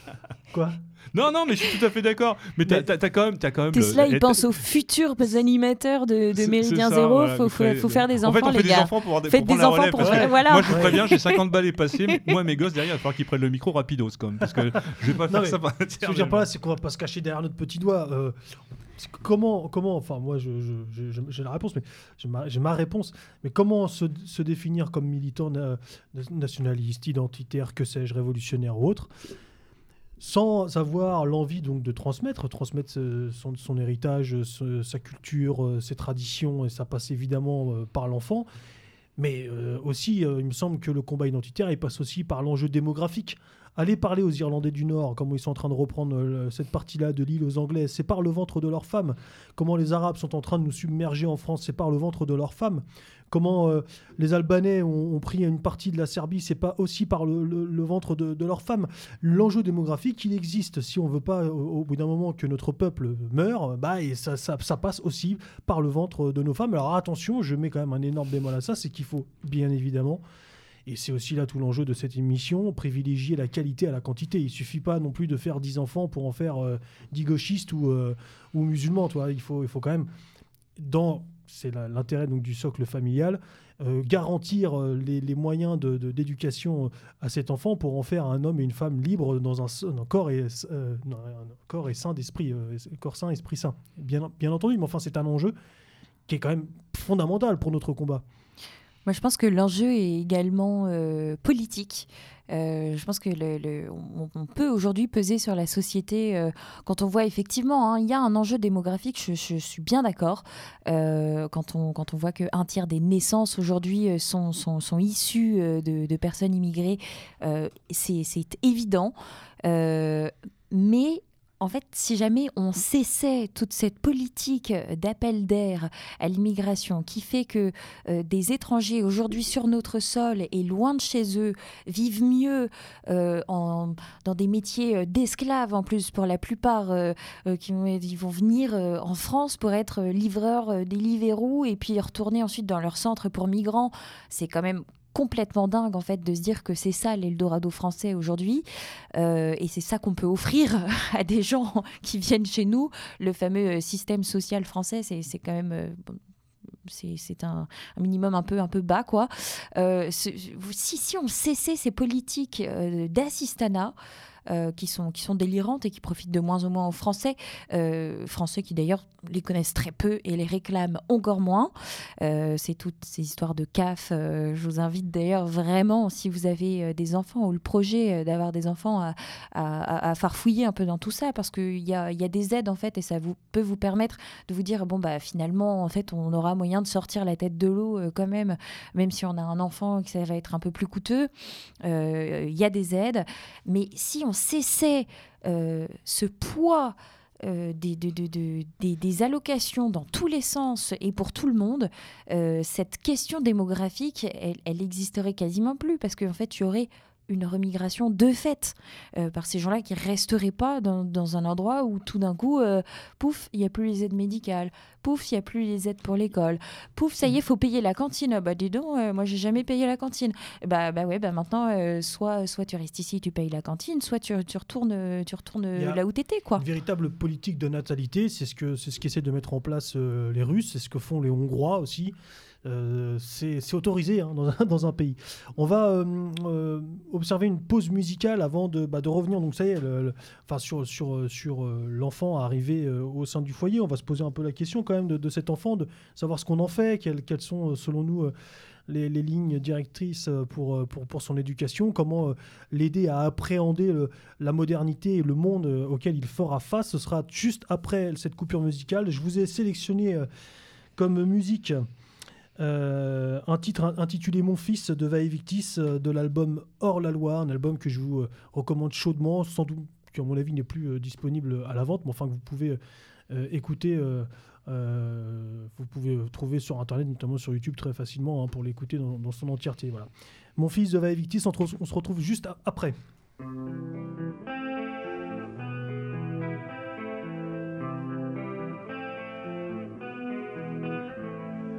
Mon enfant, tu me demandes pourquoi je suis triste en ce jour.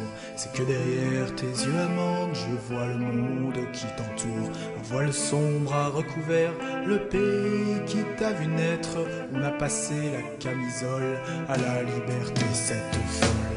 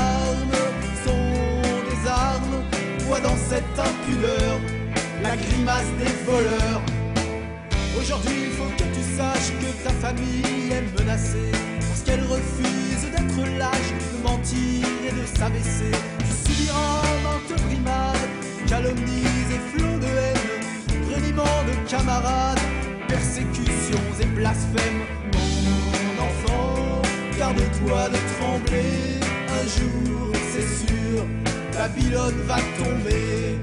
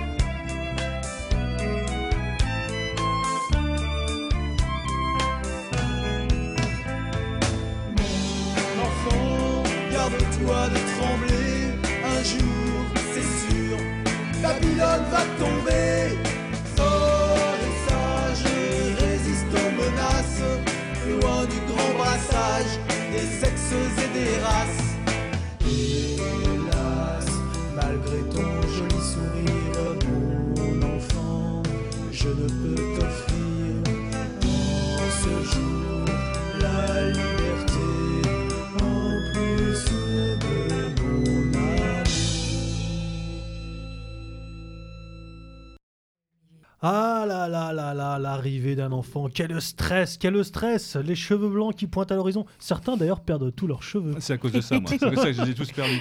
En attendant, toi, ça commence. Depuis ah un mois ou deux, ça y est, c'est parti. Ah oui, oui, ça y est, ça commence. C'est bien parce que les auditeurs ont le visuel de. Direct. c'est presque comme on fait la description, en fait, c'est les sous-titres. Et je ne parle que du crâne. Hein. Je ne parle que du crâne. Ça, non, le reste, euh, beaucoup plus discutable. ça reste entre nous, mon petit Ça reste entre nous. Ah là là, ça, c'est vrai. Quel, quel, ça génère du. Forcément de l'inquiétude, du stress, énormément de questionnements que, que l'arrivée d'un enfant au sein d'un foyer, euh, euh, Floriane. Et comment répondre à toutes ces interrogations, à toutes ces, tous ces questionnements, tous ces, tous ces doutes? Y a-t-il des clés, des pistes à suivre? En regardant les enfants. et- voilà, euh, Ah oui, les. Regardez les femmes et les, Les enfants d'abord. Bah voilà. Facile. non, non, non, mais évi- évi- évidemment que c'est que c'est un peu de stress euh, d'a- d'accueillir euh, un, un- un enfant. D'ailleurs, euh, voilà, dès, dès le test de grossesse euh, annonçant euh, le petit plus positif, on se dit euh, waouh, c'est on tu se lance dans quelque chose Tu quoi. te souviens de ça, W? Non. Des premiers, des annonces, Comment elles sont descendues il là est tombé dans les pommes. Ouais, euh, c'est- c'est Pour le après, il y a- il y a- je crois qu'après il y a d'autres réalités qui Merde, chassent, va qui falloir chassent ce arrêter les truc-là. conneries. Ouais, c'est ça, parce que là, on passe, on passe rapidement à autre chose, quoi. Tu vois, tu. Non, Ah puis bah, pour- quand on fait 6, ça va plus vite. hein. Ouais, et puis pour un Ouais. homme, euh, pour un, autant pour une femme, là c'est concret tout de suite, euh, physiologiquement. euh, euh, Ouais, ça met, ça, ça mais met pour un quelques homme, semaines. parfois, il faut, il faut l'avoir dans les bras hein, pour vraiment. euh, Ah oui, oui, pour, ça pour arrive, certains, prendre conscience Ouais, ouais. de l'enjeu, ça y est, de la responsabilité. Bah oui, ne serait-ce que parce qu'il y a des bébés très coquins et dès qu'on dit Ah, touche le ventre, vas-y, tou- il, il- il bouge, il bouge. Ouais, Puis là, bah, pff, je sais pas ce que tu me racontes là, mais Ouais. tout ça n'est pas très concret pour moi, ma chérie. voilà. Et donc, ça, effectivement, ça arrive. Et il y a des hommes, oui, c'est en prenant leur, euh, leur, leur enfant dans, dans les bras que, bam, enfin, tout. Tout, tout, tout arrive d'un coup, alors que pour une femme, bon, il y a, y a quand même l'élément qui doit rassurer quiconque, c'est que à partir du moment où on sait qu'on est enceinte, on a quand même neuf mois pour se préparer. Et ces neuf mois, ils sont euh, fondamentaux euh, parce que parce qu'en fait, ils vont ils vont permettre par différentes phases. euh, déjà, le le corps va va, va changer en fait. euh, Donc euh, donc évidemment, cette, cette réalité va devenir visible. Euh, elle va être très fatigante dans un premier temps, puis ensuite avec un, regain d'énergie plutôt au deuxième trimestre qu'on observe classiquement. Et puis dans un troisième trimestre, c'est vraiment, on est lourd et on se dit là, oulala, vivement qu'il arrive. Et on se dit là, il faut, faut qu'il naisse quoi. La, réalité devient tangible, elle est même appelée de, par, par les vœux des femmes enceintes qui se déplacent, euh, euh, les, les- les jambes écartées, arquées, euh, avec leurs gros bidons. Euh, et, et- et donc, ce- le jour où cet enfant arrive, les il était, il était pas. Eh oui, bah ouais, c'est les gros bidons et puis les, les, les, les chevaux. Hein, c'est pas, pas la même bête, mais, euh, mais il faut quand, même, faut quand même réussir à avancer. Et, hum, et donc, oui, le jour où cet enfant arrive, déjà, il était, il était appelé de, de, de ses voeux. Et puis, c'est- c'est une rencontre qui est, qui est merveilleuse. C'est un, un véritable rite de passage, en fait, euh, l'accouchement. C'est ça qui est, qui est incroyable, c'est que c'est un vrai rite de passage. C'est qu'il y a un avant et un après. Euh, peu importe la façon dont ça se passe, hein, d'ailleurs, hein, euh, que ça soit euh, très médicalisé, une césarienne prévue, etc. Il y a quand même l'avant, le bébé dans le ventre, et puis l'après, il est sorti, il devient un être qui est indépendant, qu'on doit pousser vers l'indépendance, qui ne nous appartient plus, qui n'appartient plus à la femme, plus, enfin pleinement en tout cas, et, et, et qu'on doit en même temps protéger avec cette, cette vague d'amour énorme qui tombe, euh, qui nous tombe sur la tête, mais cette vague de responsabilité aussi euh, qui est impressionnante, qui peut faire un peu peur. Euh, et D'où certaines dépressions parfois exactement, chez exactement. les femmes. Et moi, ce que je dirais pour euh, rassurer euh, tous les futurs parents ou ceux qui veulent des enfants, c'est que les enfants ont la très grande capacité à faire de nous des parents. C'est-à-dire que Oui. même s'ils sont livrés sans le manuel, euh, on va réussir à s'adapter. C'est-à-dire que on, sera capable de supporter euh, ce qu'on est capable de supporter et les voilà il y aura peut-être des différences d'éducation euh, chez chacun parce que un tel tolérera ceci puis un tel sera plus patient sur cela et donc donc le, le- voilà les enfants seront pas élevés tous de la même façon suivant les familles mais ils nous apprennent vraiment la patience et l'adaptation surtout. Oui, la responsabilité, la maturité aussi. C'est vrai que bien souvent, les, les- les enfants élèvent également leurs parents. hein. On voit des. Et je pense surtout euh, euh, aux, aux hommes qui, il faut bien le reconnaître, sont, sont- sont parfois un peu matures euh, plus tardivement. Euh, sont absolument pas responsables. Bon, et puis, une fois l'enfant arrivé, d'un seul coup, deviennent papa, quoi. Et- Mhm. Et, et- et c'est aussi sans doute le cas pour, pour les mamans. Et ça, c'est vrai c'est une notion ouais, auquel on ne parle pas beaucoup, de, de l'enfant qui, effectivement, joue son rôle aussi pour élever euh, ses parents. Oui, W. et, et- et puis aussi, euh, J'aime bien cette idée qu'il n'y a pas de manuel, effectivement, il n'y a pas. Et que, il n'y a pas de petit portugais C'est emmerdant d'ailleurs. Et il suffit pas d'avoir lu Françoise Dolto pour avoir tout compris, bien au contraire. Mais euh, il y a un truc quand même, parce que ce que vous dites là est valable pour le premier comme pour le deuxième. Comme Exactement, c'est la même surprise à chaque fois. J'avais un, ami qui m'avait euh, sorti un truc un peu cliché comme ça. Il, me, il a eu une fille et euh, il n'a eu qu'une fille. Donc, mais c'est pas un concours en même temps, donc c'était pas, c'est pas un jugement de valeur pour, pour le coup. Et je lui dis, mais et puis dans la conversation, comme on, se connaît bien et on est, on est, on est, on est, vraiment amis, je dis mais euh, vous avez jamais songé euh, Et, il m'a répondu cette phrase, alors qui est vraiment pour le coup très cliché. Il m'a dit oui, mais on avait peur qu'en en ayant d'autres, on puisse plus l'aimer autant. Non. Alors ça, c'est sur le coup, je dis c'est pas possible. Quoi. J'ai trouvé ça super bidon, quoi, parce qu'en fait, c'est voilà, c'est et en fait, on se rend compte que euh, on peut en avoir. L'amour qu'on donne à un enfant, c'est quelque chose de totalement euh, c'est irrationnel et c'est énorme. Et c'est sans limite. Quoi. c'est sans limite. On peut en aimer un comme on peut en aimer dix. Dire ça, et ça, c'est quelque chose aussi d'assez incroyable. Quoi. Bon, T'en as bien un que tu préfères plus que les autres quand même. Euh, non, c'est différent. En fait. Bah, euh, non, parce que comme j'en ai deux qui m'ont fait grand-père, si tu veux, je les aime un peu moins maintenant que ah, La grand-périsation et la grand-mérisation. C'est qui prend un coup dans les dents quand même. Hein. Ouais. Non, mais en, en, fait, ce qu'il faut savoir, c'est que les enfants, on les aime différemment et pour des raisons différentes. Et parce que parce qu'évidemment, on va faire des enfants différents. On mm. si jamais on faisait des copies conformes, mais qu'est-ce que ce serait ennuyeux? Donc, euh, donc, donc, évidemment, ils sont pas pareils, quoi. Et, et ce qui est complètement dingue, c'est que éducation, malgré et, euh, absolument. Et, mais même à chaque naissance, tu te rends compte que tu as relancé euh, l'idée de la génétique. Mm, mm. tu vas avoir un enfant, il va avoir les yeux verts, l'autre les yeux marrons. Tu vas avoir un blond, un brun. En plus, nous, les Européens, on a quand même la chance d'avoir. Il ressemble au Je parlais de la couleur des cheveux. on a quand même la chance d'avoir une, une, belle diversité euh, au niveau de, de, nos caractères physiques. Donc, euh, donc effectivement, à chaque fois, tu es, dans l'émerveillement complètement de, de, découvrir ton, ton enfant. Euh. D'ailleurs, parfois, ils n'ont pas de cheveux. Alors tu te dis, bah merde, je leur ai transmis ma calvitie. et, et, bon. Non, non, mais vraiment, tu relances l'idée, euh... l'idée génétique. J'ai bien reçu le message. Alors, je, je, rassure Florian, il y a eu une époque de ma vie où j'avais des choses. en tout cas, il y a, y, a, y a, un point sur lequel euh, j'aimerais bien revenir dans, dans l'accueil d'un jeune enfant parce que. Non, mais on n'a pas le temps. Merci. On est euh, dans une société qui est très, qui est très euh, matérialiste, qui est très tournée vers la consommation. Et souvent, quand on va se rendre dans un magasin de puériculture pour faire ses premiers, premiers achats, etc., en fait, la, la la, la, vendeuse, elle va essayer de nous refiler, mais tout un tas de trucs, mais on s'en fout en fait. Un enfant, s'il a. C'est exactement la question que je voulais vous poser. Mais ouais. C'est un enfant s'il a de l'amour, mais on euh se met complètement la pression. Enfin, je veux dire, on n'a pas besoin d'avoir un robot dernier cri pour faire des purées à un, petit, quoi. Euh, surtout, surtout quand on en a, quand c'est un premier. Enfin, je veux dire, si jamais on a eu des quadruplés, peut-être oui, euh, là, l'assistance du robot électrique va peut-être être utile. Encore que, bien souvent, c'est tellement petit qu'on peut faire des quantités pour un enfant ou deux maximum. Donc, ouais, il faut vraiment se poser les questions de quoi est-ce que j'ai besoin en fait? Est-ce que j'ai pas juste besoin d'être d'être entouré et d'avoir de l'amour parce que c'est ce qui est fondamental et qui est à la base. Et l'enfant aura besoin de ça, mais la mère aussi, le père aura besoin de relais. Euh, quand on fait une visite juste après euh, la, naissance, euh, juste après la, mise au monde d'un enfant, mais la mise au monde d'une mère aussi, il euh, y a euh, toute une, espèce de politique. Maintenant, un peu, les sages-femmes disent essayez de vous reposer pendant un bon mois, quand même, après la naissance. N'essayez pas de retourner trop vite à la vie. Et puis, si vous pouvez limiter les visites, alors, ok, limiter les visites, ok. Euh, très bien.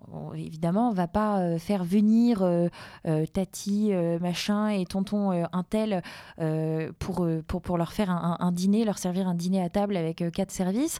Mais par contre, si jamais on a des amis, etc., au contraire, c'est un moment qui est incroyable. En fait, faut être entouré. Et si cette personne, en plus, vient non pas seulement pour porter le bébé qui aura fondamentalement besoin d'être avec sa mère, mais pour nous aider à faire tourner une machine, pour nettoyer ce qui traîne au fond de l'évier depuis trois semaines parce que euh, bah, sur la fin de notre grossesse, on était un peu fatigué pour finir les trucs. Et puis finalement, on a accouché, puis on n'a pas eu le temps de le faire. Et puis bah, là, on a un petit bébé qui a tellement de besoins, etc. En fait, un coup de main, mais c'est, ça vaut tout l'or du monde euh, quand on est jeune parent. le rôle des grands-mères, des grands-parents. Euh. Exactement. Un coup de ménage, un coup d'aide pour le linge, même une petite balade, de emmener l'enfant en balade et, et dire vas-y, fais une sieste tu vas voir, ça fait du bien. Retrouver euh, une, certaine qualité d'heures de, sommeil euh, nécessaire dans, dans, sa journée, même si c'est très haché. Mais ça, ça, ça, ce sont des choses qu'il faut offrir, qu'il faut penser à offrir aux jeunes parents, finalement, plus qu'une peluche. voilà. Et, ou plus qu'un euh, robot dernier cri. Mm. Ou plus que euh, la super baignoire, machin, bidule, truc chouette, alors qu'en fait, on peut tenir son enfant, on le met dans le lavabo. Euh, Exactement. Walt Disney écrit en anglais. Non, mais Walt Disney, en plus, c'est d'autant plus insupportable. Halte à l'américanisation des bébés. carrément. Vous avez rapidement abordé, là, on parle de la naissance et, du bébé, l'arrivée du bébé à la maison. rapidement, vous avez abordé l'alimentation. Est-ce que dans, dans l'émission que vous animez Est-ce que dans, le contact que vous avez avec vos auditeurs, votre téléspectateurs euh, des formations, euh, est-ce que euh, le rapport à l'alimentation entre, par exemple, à l'hôpital, quand vous avez des sages-femmes qui des fois de manière un petit peu rustique, voire de manière un petit peu euh, énergique, vous parle de, de, l'allaitement ou pas d'allaitement, des femmes qui allaitent, qui allaitent pas, de l'importance de faire ses anticorps, du colostrum et ainsi de suite. Est-ce que ça, c'est des choses qui vous sont demandées, c'est des choses que vous évoquez dans votre émission? Parce que c'est, je pense que pour, alors là, pour le coup, pour un premier enfant, ça, c'est une vraie interrogation de savoir euh, qu'est-ce que je fais bien et qu'est-ce que je fais pas bien? Est-ce que l'alimentation, euh, est-ce que l'allaitement c'est quelque chose d'important, d'essentiel? Bien évidemment que c'est important et essentiel. Après, euh, le, biberon et tout ça, on rentre très vite dans des logiques qui sont quand mm. même très perturbantes pour, pour les jeunes mamans. D'autant plus que là, je, reviens sur mon expérience personnelle récente. On a autant d'avis que de sages-femmes. Ah, c'est presque, ça. C'est très, très, perturbant. On a, on a une idée fixe, on, a, on sait ce qu'on veut. Et en fait, tout le monde y va de son grain de sel, hmm. de sa technique, parce qu'en l'occurrence, pour, en l'occurrence pour l'allaitement surtout, de sa technique. Euh, ça, il faut mieux faire ci comme ça. C'est bon, après, physiologiquement, toutes les femmes ne sont pas logées non plus à la même enseigne. Mais, mais, de l'importance aujourd'hui, je pense que de ce point de vue-là, euh, il y a des conseils. Enfin, je pense que c'est important d'avoir une vraie, euh, comment dirais-je, une vraie lisibilité sur ce que peut faire, ne pas faire ou doit faire sans être obligé de le faire. Enfin, c'est compliqué. C'est certain, et puis il faut, faut, faut, aussi penser euh, au fait qu'il faut froisser euh, personne dans une société qui est très, euh, très complexée, qui est très oui, à fleur de peau sur ce genre de, de sujet. moi, j'avais reçu une, une, conseillère en lactation hein, dans mon émission une fois. On avait parlé de, de l'importance de l'allaitement en temps de Covid pour souligner le fait que précisément il y avait aucun problème, au contraire, à allaiter euh, euh, pendant, pendant le Covid, qu'il n'y avait pas de risque infectieux, parce que c'était une vraie question qui était mhm. revenue, euh, et que au contraire, ça transmettait des tas d'anticorps, et que donc si on en avait la possibilité et qu'on voulait le faire, c'était à encourager impérativement. Je, je, reviens juste sur ce que vous disiez, il y a, il y a autant d'avis que, que, que, de sages-femmes. C'est parce que, avant tout, on a on a dévoyé euh, beaucoup aussi, je pense, le, sens, le bon sens pratique. Euh, c'est-à-dire qu'en fait, aujourd'hui, on parle de d'aller en, maternité pour, euh, pour aller se faire accoucher. en fait, une femme accouche. Hmm. Hein, sauf, sauf dans le cas d'une césarienne où un chirurgien va aller récupérer. Voilà, hmm. on rentre dans autre chose. Mais et encore que, euh, il y a des moyens. Enfin, moi, j'adore cet univers-là. Donc, j'ai regardé des vidéos où on propose aux femmes de, pousser avec leur ventre pour euh, euh, faire sortir l'enfant par le, le, bah, le ce, qu'on vient de, de, creuser, en fait, au scalpel. Et comme ça, on, réussit à le, à, le, faire naître aussi. Enfin, on refait un simulacre de, de la naissance en, faisant attention à, à, ce que ce soit respectueux pour, pour ce bébé qui va quand même vivre une entrée dans la vie qui sera, qui sera bah oui, qui qui sera pas passé par, euh, par, par les voies naturelles et, et, qui donc va être étonné en fait, hein, fatalement. L'idée, c'est de reproduire euh, euh, comme par les voies naturelles. Exactement. Et on produit propose un effort vraiment hein, aussi, il travaille énormément à ce moment-là. Exactement. L'enfant lors de la césarienne, l'enfant accouche aussi. Simplement, effectivement, en, le poussant. Et on, propose aux femmes d'aller le chercher même de l'autre côté du champ. Alors évidemment, on, cache tout ça parce que, parce que ça peut être assez, assez choquant, mais donc en fait il faut se dire qu'on a euh, euh, les, moyens euh, et, que, et, que, même si on n'a pas eu beaucoup de modèles, même si on n'a pas eu de cours, ce sont des choses que fondamentalement on sait faire. après, ça ne veut pas dire qu'on sait tout faire, qu'on maîtrise tout à 100%, mais on n'a pas nécessairement besoin d'un manuel, on a besoin d'aide en fait. Et, et, peut-être bah, dans l'allaitement, euh, préciser que si l'enfant il a euh, la tête qui va être un tout petit peu plus tournée euh, pour dégager son nez et qui respire mieux, ça va l'aider à avoir une meilleure succion et ça va éviter d'avoir le bout de la poitrine qui est massacré. Bah, ça, ce sont des conseils qui sont évidemment utiles, mais fondamentalement, il n'y a pas besoin de c'est incroyable de se dire qu'aujourd'hui, on a besoin d'aide pour indiquer à une femme comment mettre son enfant au sein. En fait, mettre son enfant au sein, c'est mettre son enfant au sein. Et les, bébés qui sont en forme, qui sont en, bonne santé, vont trouver les, les, bonnes techniques. Et les mamans vont ensuite réussir à s'adapter à mmh. leur enfant pour euh, bah, être installé euh, le plus confortablement possible, parce que ça peut être long euh, d'allaiter. et, en fait, il y, a plein d'astuces comme ça qu'on va pouvoir trouver naturellement. Il n'y a pas besoin d'un Kama Sutra de l'allaitement. quoi. très bien, belle image, oui, tout à fait. Mais vous ne pensez pas qu'on a, on a, on a, on a hyper médicalisé justement ce qui relevait de choses très naturelles? Alors, il est vrai qu'il y a 50, 60 ans, il y avait encore, et bien au-delà, beaucoup de, de, de, mortalité en bas âge, qu'on appelait une mortalité infantile, euh, notamment à la mhm. naissance. Mais on a quand même aujourd'hui, pour le coup, quand même énormément médicalisé un acte qui relève quand même de quelque. Alors, parfois c'est nécessaire. Moi, je l'ai connu. Il y a eu des moments où c'était ah quand même très délicat. Ça pouvait mal, mm. très mal tourner et pour la maman et pour, et le, pour bébé. le bébé. Absolument. Et que euh, aujourd'hui, on est tombé peut-être dans un excès inverse, qui là aussi, du coup, déresponsabilise. Euh, ce qui relève les parents, des parents mm. et qui pour ce qui relève de, du geste naturel et du bon sens. L'intuition aussi hein, joue. Euh, Mais bien sûr, c'est que c'est, on constate. Euh, d'ailleurs, j'en parlais vraiment dans ma, dans ma précédente émission. J'ai reçu une, une sage-femme euh, qui, qui, a des propos, enfin, qui me paraissent très justes sur la question. C'est qu'on a on n'a plus confiance en la nature. Et, c'est pire que ça, c'est qu'on va intervenir dans le processus naturel. On ne va pas laisser faire la nature. Aujourd'hui, ce qu'on constate en fait dans les maternités euh, de façon classique, c'est qu'on manque de temps, on manque de personnel, et que donc du coup, on procède euh, la plupart du temps et dans la majeure partie des maternités à euh, des accouchements à la chaîne. or, le plus beau jour de notre vie ne peut décemment pas, euh, ne devrait décemment pas euh, être, euh, ne devrait pas être comme dans une boucherie. Enfin, je sais, c'est impossible. Sauf que aujourd'hui, c'est quand même malgré tout le cas. Les sages-femmes sont en grève, leur métier n'est pas revalorisé, il n'y en a pas plus qui travaillent et les hôpitaux n'embauchent pas plus. Eh bien, on se retrouve avec une sage-femme qui doit gérer trois mamans quatre mamans qui sont en travail, peut-être une urgence, peut-être. Euh, et, en fait, on laisse les femmes seules. Et quand on les laisse seules, on les laisse aussi dans la peur parce que. Il y a tout un tas de questions et c'est bien normal. Et comme on n'a plus ces communautés euh, dont on parlait, euh, qui soient familiales ou cette espèce de, de village où on n'a plus euh, euh, bah, les femmes, euh, la, grande matrone qui va expliquer, bah voilà, ça se passe comme ça, ce rite de, passage, tu vas voir. c'est On appelle la bah, coucheuse. Et, bah, et, oui, exactement. Et il n'y a plus tout ça. Donc en fait, on laisse des gens complètement perdus qui vont avoir extrêmement peur. Et pour ne pas gérer cette peur, eh bien, qu'est-ce qu'on va faire? On va venir endormir la douleur dans un premier temps, donc par l'administration d'une péridurale, qui est une avancée euh, qui est plutôt formidable, hein, de pouvoir gérer la douleur euh, d'un corps euh, qui est en train de, s'ouvrir pour intervenir en urgence si nécessaire. C'est quand même, c'est quand même incroyable. L'humain est assez fascinant sur le, sur le plan du progrès, mais cette péridurale va ralentir le travail. Et donc du coup, qu'est-ce qu'on va faire? On va venir administrer de l'oxytocine. Cette oxytocine va augmenter le travail, donc augmenter la violence des contractions, donc augmenter la pression sur le bébé, et donc augmenter la pression sur le corps de la femme. Et, euh, et donc, du coup, on va avoir des accouchements qui vont être plus violents, qui vont nécessiter des gestes qui vont être plus invasifs. Et tout ça, pourquoi?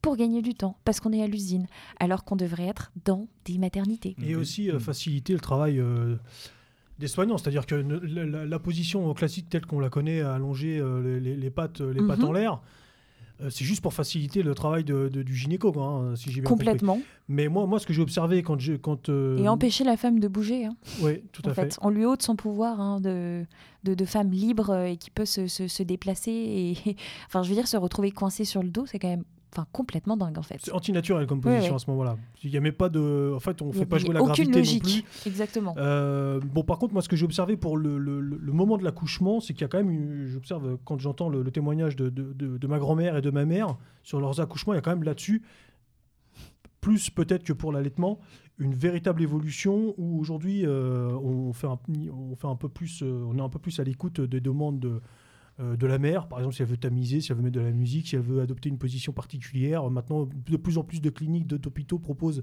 des bassins euh, pour soulager les mères. Enfin, ça, c'est des choses qui sont en train de se développer en même temps. Exactement. On retourne vers quelque chose d'un peu plus à l'écoute. Euh, Tout à fait. Et, ça, c'est ça, c'est très positif. Il faut rappeler aussi euh, qu'il y a euh, de, de- ça y est, les maisons de naissance en, en France sont en train de se, se développer. C'est l'une des seules choses de bien que notre ministre de la Santé aura euh, impulsé, euh, euh, c'est d'accepter en fait la, mise en place de ces, maisons de naissance hein, dans lesquelles on accouche de façon purement physiologique, donc dans un environnement qui qui n'est euh, quasiment pas euh, médicalisé, enfin voire même euh, pas du tout, à part dans, un placard euh, loin. Et si jamais il y a le moindre problème, les femmes sont transférées en structures plus classiques dans lesquelles on peut les, prendre en charge. Donc tout ça est très sécurisé. Il faut rassurer les, auditeurs sur la question.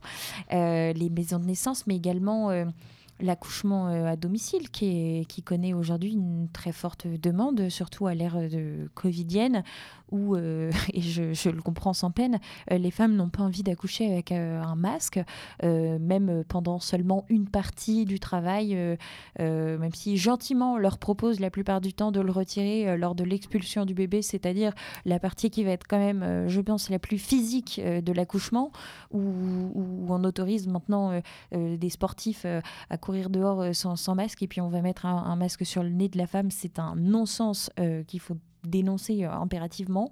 Euh, mais voilà, les, femmes, elles se disent, mais moi, j'ai même pas envie de me battre contre ça. Si jamais je peux rester chez moi, ce serait formidable. Et, voilà, cette, cet appel... euh, cet appel de cette demande bah, va répondre à, de- l'offre, je l'espère, qui va, qui va se développer. Même si, voilà, il y a des choses très compliquées pour les accouchements à domicile aujourd'hui pour les sages-femmes. Est-ce que vous avez déjà été confronté au débat, enfin débat, c'est pas un débat d'ailleurs, mais sur les questions, parce que j'ai connu des femmes qui avaient fait ce choix-là, de l'accouchement à la maison? Mhm. Est-ce que c'est quelque chose qui revient ou qui, est Je- qui a été abordé dans vos... J'avoue que j'aimerais, j'aimerais beaucoup en parler euh, dans, dans des futures émissions. C'est pour ça que j'ai parlé dans un premier temps de l'accouchement physiologique. D'accord. Parce que, parce que oui, c'est vrai que finalement, quand on se rend compte qu'on commence à avoir euh, les premières contractions, etc., on va nous couper de notre ressenti. Là, encore une fois, on coupe la femme de, de- de son corps en administrant euh, une péridurale euh, de façon quasi systématique, euh, de toute façon, parce que c'est plus simple. Donc, Oui, comme on vient un de milieu l'évoquer, totalement aseptisé. voilà, euh, mais, mais donc, il me paraissait essentiel de parler de l'accouchement euh, physiologique dans un premier temps, de savoir comment est-ce que ça se déroule, euh, pour ensuite euh, éventuellement euh, parler et, et- et avoir des témoignages sur l'accouchement à domicile, qui est une aventure qui est un peu différente, mais quoique reste- pas nécessairement beaucoup plus d'ailleurs. Qui reste confidentiel, mais j'ai pas de chiffres là-dessus. J'ai essayé de regarder un peu avant de préparer l'émission. J'ai pas réussi à trouver d'infos là-dessus. Moi, j'ai connu des mamans qui avaient fait ce choix-là. Mhm.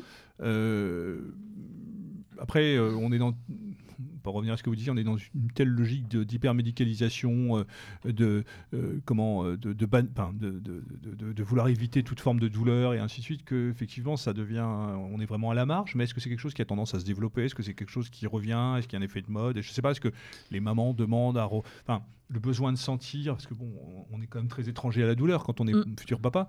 Mais, mais euh, est-ce que c'est quelque chose qui, qui, euh, Bah, on assiste dans la société, enfin euh, voilà, vraiment à un retour euh, au naturel. Euh, Il y a quelque chose de, très amusant. euh, euh, c'est- c'est- c'est- ça va être euh, cette femme qui, euh, avant euh, d'être enceinte, euh, fumait, euh, mangeait volontiers euh, de la malbouffe, euh, et qui, euh, le jour où elle apprend qu'elle est enceinte, euh, va complètement arrêter la cigarette, ne va plus boire surtout un seul verre d'alcool. euh, elle va se mettre à manger du bio. euh, au- Aujourd'hui, en fait, l'enfant est tellement euh, prévu, programmé, que même ce travail peut se faire avant. C'est-à-dire de, de- de- purifier un peu tout, tout- tout- son corps, de, de plus vivre comme on vivait en fait, pour se consacrer euh, à, cette, euh, cette future euh, naissance, à cette future grossesse, avant même la conception de l'enfant.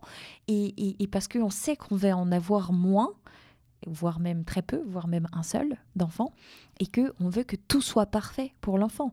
Et ça, on l'observe dans tous les milieux sociaux. Euh, c'est assez étonnant. Donc il y a un vrai retour au naturel, évidemment, et qui se répercute aussi dans la naissance. Ça, c'est une certitude avec euh, des, femmes, euh, mais même je pense par exemple à, euh, je, suis en fait pour ne rien vous cacher sur un, sur un groupe d'accouchement sans péridurale, donc avec beaucoup de témoignages aussi de, de femmes qui accouchent chez elles. et c'est très intéressant d'ailleurs de voir tous ces témoignages. voilà, j'aime beaucoup lire, lire tout ça. mais c'est assez rigolo, on observe souvent des profils de, femmes qui ont eu recours à des, à des fécondations in vitro, euh, donc qui ont eu euh, peut-être des difficultés à avoir des enfants. Là n'est pas nécessairement la question, mais qui donc étaient sur un parcours qui était peu naturel à la base.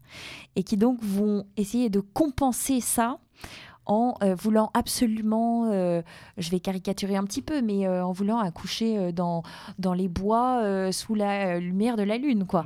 Mhm. parce, que, parce que justement, elles, elles, elles, veulent, elles veulent sortir de ce milieu médical qui n'est qui qui est pas très attirant aujourd'hui, hein, avec, avec beaucoup bah, d'intervention, de, de, gestes euh, en trop. Elles, elles, veulent se, se, protéger. Une fois qu'elles ont fait des injections dans tous les sens euh, pour euh, la stimulation ovarienne, etc., elles se disent non mais en fait on ne veut pas un toucher vaginal pour savoir à combien j'en suis au niveau du col. Je, je, m'en moque. Quand j'aurai mon enfant dans les bras, c'est que ce sera le moment. Quoi. Bien sûr, bien sûr. Alors cet enfant, il grandit très vite. Mhm. Et euh, il va être très, très, très rapidement euh, confronté euh, au monde qui l'entoure. Et puis les parents vont, surtout les parents que nous sommes, que nous serons, que vous serez, chers auditeurs, remplis d'un idéal et de, de, fougue, de victoire, seront très vite confrontés à la réalité de notre société et à, à, des gens, à des institutions qui ne voient pas le monde du tout de la même optique que la vôtre. Euh, comment se prémunir à ça? Comment protéger? Faut-il d'ailleurs le protéger, cet enfant, de, toutes ces agressions extérieures? Oui, il faut le protéger, bien évidemment. Alors euh, après, euh, je pense que c'est de transmettre, on revient à ce qu'on disait tout à l'heure, la, transmission, c'est l'hygiène de vie que peuvent avoir les parents et qu'ils peuvent transmettre à, l'enfant. Après, je dirais que là aussi, il n'y a pas de règle. De la même manière qu'on peut avoir huit enfants, on en, avoir, ils seront, on en aura huit différents, on en aura deux, ils seront, il y en aura deux différents. Donc là, pour moi, je pense qu'il n'y a pas de règle. Il n'y a pas de règle absolue. La seule règle, c'est d'être à l'écoute. Euh, déjà, quand les enfants petits, on... déjà, si on prend les choses dans l'ordre, un enfant petit, on doit subvenir à ses besoins, à ses besoins. Quels sont-ils? C'est ben, le sommeil et la nourriture si je ne me trompe, c'est ça. Et de l'amour. Et de l'amour, bien évidemment. Donc, c'est la présence de ses parents qui l'entourent et qui, et qui, l'aiment. Voilà. Après, quand l'enfant va commencer à grandir, effectivement, il y a l'apprentissage des, premiers gestes, parce que bon, à la différence euh, d'un petit animal quel qu'il soit, ben, quand il arrive, ben, il ne sait pas marcher, il ne sait pas se débrouiller, et ainsi de suite. Quoi. Je sais pas, le, les animaux arrivant peuvent se lever, bouger, aller téter leur maman. Là, c'est différent. Il est complètement euh, dépendant. Donc, on doit subvenir à ça. Après, rapidement, ben, c'est l'acquisition de la marche, puis de la parole, et choses comme ça. Et là, on rentre dans une autre logique, à mon sens, qui est une logique euh, non pas plus intellectuelle, mais une logique de responsabilité euh, à, donner des outils et des clés très jeunes, très jeunes, et ça peut peut-être là emmener euh, sur le sujet que nous évoquions pendant la pause, c'est l'éducation. L'éducation, c'est-à-dire que quand l'enfant va sortir du cercle familial pour acquérir euh, il peut en sortir comme ne pas en sortir, hein, bien évidemment. Pour aller acquérir ce qui va faire de lui un, petit homme euh, en termes de capital euh, de connaissances, de culture, de savoir-faire et de savoir-vivre. Et, là, je pense que c'est vraiment là, c'est cette jonction entre ce qu'il vit à l'intérieur du clan, de la famille, et ce qu'il est amené à vivre à l'extérieur. Et d'arriver à trouver cette espèce de cohérence entre les deux, ou de revenir quand la cohérence n'est pas là, et elle n'est pas là, effectivement, comme tu le signalais, Tesla, ou cette logique d'esprit critique très jeune, va devenir quelque chose d'indispensable et de nécessaire. il, me semble en tout cas. Oui, oui, bon, c'est vrai que moi, je, je suis, pour tout vous avouer, euh, bac plus deux enfants et que donc ils sont encore fort jeunes et que pour euh, pour ces questions-là, euh, je, je, pense que le moment venu, je ferai en sorte de faire appel au, bon sens, bon sens que je que je, que je vous rappelle tout au long de cette émission depuis depuis le début, avec lesquels vous embête, mais mais qui bah me paraît pas du tout, parce que ça, relève du bon sens. Hein, mais, mais qui me paraît essentiel, en fait. Il, faut se reconnecter aux, aux besoins en fait du moment et et on, peut laisser voir venir les choses aussi. Hein. Il n'y a ah pas besoin de tout planifier, en fait. Il faut surtout pas tout planifier, à mon sens. C'est-à-dire que là, euh, je pense que c'est une erreur et elle, est, elle peut être lourde de conséquences. Par contre, il y a des outils, et ces outils, on les trouve à l'extérieur. On les trouve à l'extérieur, notamment pour ce qui est de, l'ordre de l'éducation, de l'apprentissage de la lecture, euh, de l'expression. Moi, je, pour avoir eu des enfants en, hors contrat, euh, au moins les premières années, l'apprentissage de la lecture, de l'écriture, il y a quand même des fondamentaux, il y a des choses qui ont fait leur preuve.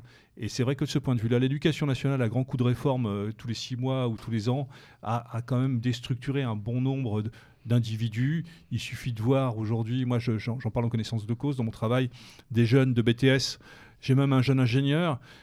C'est affolant de voir à quel point, ne serait-ce que dans la pratique dans, de l'écriture, et de l'approche de l'orthographe, les, désastres et, ce que ça a pu avoir comme, comme, comme, comme, résultat catastrophique. Et, aujourd'hui, je pense que euh, cet adage de, un, esprit bien fait une tête bien faite passe aussi par leur, moi, j'ai connu la technique de Weinstein-Badour, avec ainsi de suite, avec le, travail dans le sable, avec les enfants pour familiariser les mhm. volumes, et ainsi de suite. Ça, je pense. Et puis, c'est aussi un rapport au corps. C'est important de sensibiliser ça, l'individu, l'enfant, le reconnaître en, tant que personne, en tant qu'individu à part entière, et de pouvoir appréhender toutes ces, tous ces outils qui vont après lui être euh, naturels, faciles, il les utilisera avec aisance. Il aura un rapport avec la langue, avec l'écriture, avec les lettres, qui, seront pour lui presque une seconde nature. Alors bon, je, dresse un tableau bien évidemment très très sympathique. Ça se passe pas forcément toujours comme ça, mais au moins sur ces premières années de cet ordre-là, de la maternelle euh, et jusqu'au CM2, il me semble que ça c'est important. Et qu'aujourd'hui, l'éducation nationale n'offre pas cet apprentissage-là et n'offre pas ces outils-là qui pour moi sont importants et déterminants. Et qui correspondent euh, pas toujours à, tous les enfants. Euh, ça, c'est une certitude. Je pense, euh, sans me tromper, pouvoir dire que vous étiez en train de, critiquer la méthode globale et semi-globale hein, qui a enseigné mhm. largement hein, dans l'école publique. et effectivement, il y a des tas de pédagogies qui sont assez fascinantes, mais même pour, pour les mathématiques, on le voit dans les écoles hors contrat, il y a les méthodes de Singapour pour mhm. compter, pour apprendre les multiplications, où on voit tous ces enfants qui secouent leurs doigts à toute vitesse et qui résolvent qui résolvent pardon, voilà, les fautes de français, on en parlait en plein dans le mille, euh, et, qui, et qui résolvent donc ces, ces, multiplications euh, bien plus rapidement que ce que bien souvent on a été euh, capable de faire soi-même en tant qu'enfant. Donc il faut, il faut rester ouvert. En fait, j'aurais tendance à dire que être parent, c'est c'est grandir tous les jours auprès de son enfant et faire grandir tous les jours son enfant. Et, que donc pour ça, on doit continuer de, se renseigner, euh, on doit continuer de regarder les femmes et les enfants d'abord, parce qu'au fur et à mesure où, Floriane Jeannin grandit et que ses enfants aussi, paf, elle vous fait des nouvelles chroniques. non, mais intégrer totalement les, cette, idée de cycle, de cycle qui fait que... Et qu'il y a des acquis au fur et à mesure. Exactement, que l'enfant également a besoin de sommeil, quel que soit son âge.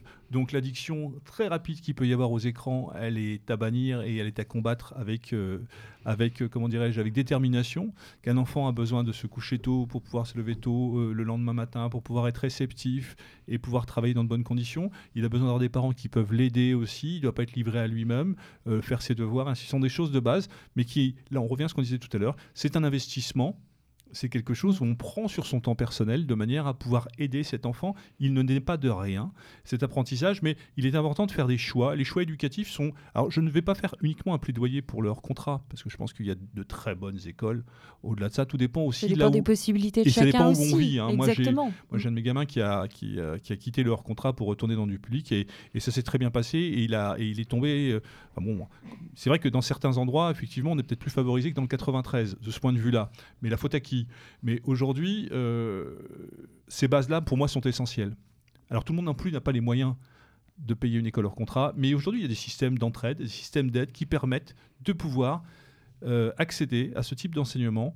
Il faut simplement s'y intéresser, il faut se poser les bonnes questions, il faut aller chercher euh, les réponses là où elles sont, auprès des gens qui ont cette expérience-là, qui sont en capacité de vous aider. Il n'y a pas que des écoles confessionnelles, même si 90% des écoles hors contrat sont confessionnelles.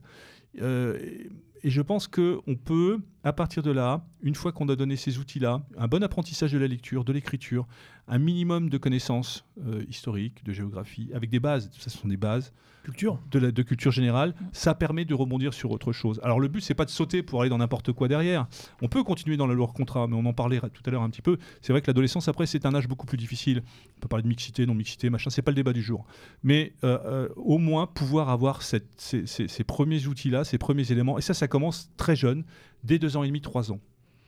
Et il y a un conseil que j'aimerais, enfin deux conseils en fait, pour être tout à fait honnête, que j'aimerais donner aux, parents, c'est que il faut avoir avant tout confiance en soi. Dire, cet enfant, on l'a voulu, on l'a désiré, on est capable de le chérir, on est capable de l'instruire. Et il faut pas hésiter à accepter l'aide, euh, que ce soit dès le plus jeune âge. Si on nous propose un coup de main, faut parfois euh, ravaler sa fierté parce qu'éventuellement, on avait l'habitude de tout faire seul. Mais maintenant, il faut composer aussi avec, euh, avec ce petit être qui, qui, qui, prend de la place, même s'il est minuscule. Et donc, faut pas hésiter à accepter cette aide. Et le deuxième conseil, c'est que parfois, insister un certain temps euh, sur euh, un principe éducatif, c'est aussi tellement gagner du temps pour les dix prochaines années à venir. Et là, je reviens euh, par exemple, hein, pour, pour prendre un, exemple qui parlera à tout le monde sur l'assiette de haricots verts. Ben, Ouais, peut-être que ça plaît pas à l'enfant, mais lui proposer une fois, deux fois, trois fois, quatre fois, pas lâcher l'affaire, lui ressortir au goûter, même si c'est nécessaire, et pas passer au dessert juste après, ben en fait, ça va faire un enfant qui va manger de tout pour les années à venir, et c'est énorme. Et que parfois, donc, cet investissement en temps et en énergie euh, mentale, euh, et ben, va être déterminant pour l'avenir. Et, donc, c'est exactement la même chose pour la lecture. Hein. Mm. C'est une éducation. Et c'est que prendre euh, le pas sur euh, les bases, ça permet de construire ensuite la suite sur quelque chose de solide. Et c'est une notion extrêmement importante. Il nous faut, euh, il nous faut des enfants solides parce qu'ils vont être, ils vont être amenés à évoluer dans un monde qui, qui auront de, ils, feront, ils feront face à de très très gros défis. Moi, j'ai quand même le sentiment que l'humanité, notre humanité, notre peuple, euh, va faire face demain à euh, des difficultés, des, adversités qu'elle n'a jamais rencontrées dans, l'histoire de l'humanité, à savoir déjà euh, son extinction. C'est un, c'est un, c'est un risque. et puis, lorsque l'éducation nationale explique à votre enfant, à votre détriment, dans votre dos qu'un homme, une femme, en fait, ça n'existe même pas. C'est même pas qu'ils sont pareils, c'est que ça n'existe mhm. même pas et que l'enfant a le droit, au détriment de l'éducation de ses parents, de se définir comme il l'entend. Quand votre enfant rentre le soir et qu'il vous sert cette soupe-là, qui, dans certains foyers, doit susciter euh, des conflits euh, perpétuels, permanents, il faut. En fait, c'est aussi un combat que des. J'ai le sentiment. Ou pas. Ou pas. Tu, tu, tu, tu me le diras peut-être. Mais la société dans laquelle toi tu as éduqué tes enfants, ne sera pas celle de, des enfants dans 10-15 ans. J'ai peut-être tort. Hein. Et j'ai le sentiment que nos enfants et donc leurs parents vont faire face à des paradigmes, à des adversités jamais vues. Jamais vues. Dans une société qui refuse, qui réfute la nature totalement, qui réfute le bon sens, la logique même des choses, comment réussir à préserver le logiciel de votre enfant si je puis parler de logiciel, en tout cas euh, de, le garder dans un esprit sain, de le préserver, de le prémunir de toutes ces attaques extérieures, qui seront aussi, par l'intermédiaire d'outils qui n'existent pas encore aujourd'hui. Et là, ton témoignage est intéressant, W, euh, euh, parce que tu as vu arriver dans ton foyer l'ordinateur, Internet, et maintenant les téléphones portables, les iPhones dans les mains de tes enfants. Demain, ce sera l'ère numérique, ce sera la robotique, ce sera l'homme bionique, je sais pas, des choses que, nous, avec lesquelles nous n'aurons pas euh, grandi et que les enfants auront dans leurs mains. Comment donc se prémunir notre enfant euh, de tout cela? Il va falloir, je, sentiment, faire quand même des êtres durs. Oui, non, mais on est d'accord. Moi, enfin, juste, je t'interpellais tout à l'heure, c'est juste que euh, dans ton propos, effectivement, il y a quand même des familles qui encouragent ce genre de perversion, hein, je veux dire, euh, qui euh, manipulent des enfants. Là, je pense à au, nous, hein. au, profit. Oui, oui, d'accord. Aux gens qui ont notre mode, je, notre, je, juste aujourd'hui, c'est que rien, rien n'en est totalement de rien. C'est-à-dire que dans, dans, certaines familles, aujourd'hui, l'enfant est déstructuré, mais parce que les parents le sont tout autant, voire plus. Donc voilà. Non, je, dis simplement que voilà, par rapport à ta problématique. Euh, moi, c'est un truc, je, le répète à, longueur d'émission, hein, il, est important de ne pas euh, euh, inverser les valeurs. C'est-à-dire qu'il y a les moyens, il, il y a les fins. Et quand les, les moyens deviennent des fins, c'est problématique. C'est-à-dire que quand l'ordinateur, le téléphone deviennent des fins et que ben, ça détruit toute forme d'individualité, toute forme d'intelligence. Aujourd'hui, il est important d'utiliser cette technologie comme des moyens. Alors après, on est tous à l'ère du numérique, bien évidemment. Donc, euh, elle nous est utile. La meilleure preuve, c'est que Méridien Zéro, aujourd'hui, ben, est diffusé euh, sur l'Internet. Donc, euh, on serait mal placé pour critiquer le truc, puisqu'on s'en sert. Mais on s'en sert comme un outil, comme un moyen. C'est notre finalité, c'est notre moyen. C'est aujourd'hui notre, moyen de, ce moyen pour nous faire entendre. voilà. Après, pour ce qui est de l'ordre du foyer, je crois qu'il est de la responsabilité des parents de savoir mettre les barrières là où elles doivent être. On en revient à ce qu'on disait, l'esprit critique, et de savoir exactement comment juger et trouver la mesure. Euh, il n'est pas utile de bannir euh, toute forme de technologie au sein du foyer. Il faut simplement réguler, il faut simplement utiliser les choses comme elles doivent être. chez le tigre. Comment? Chevaucher le tigre. Oui, c'est exactement ça. C'est exactement ça. Et c'est fondamental.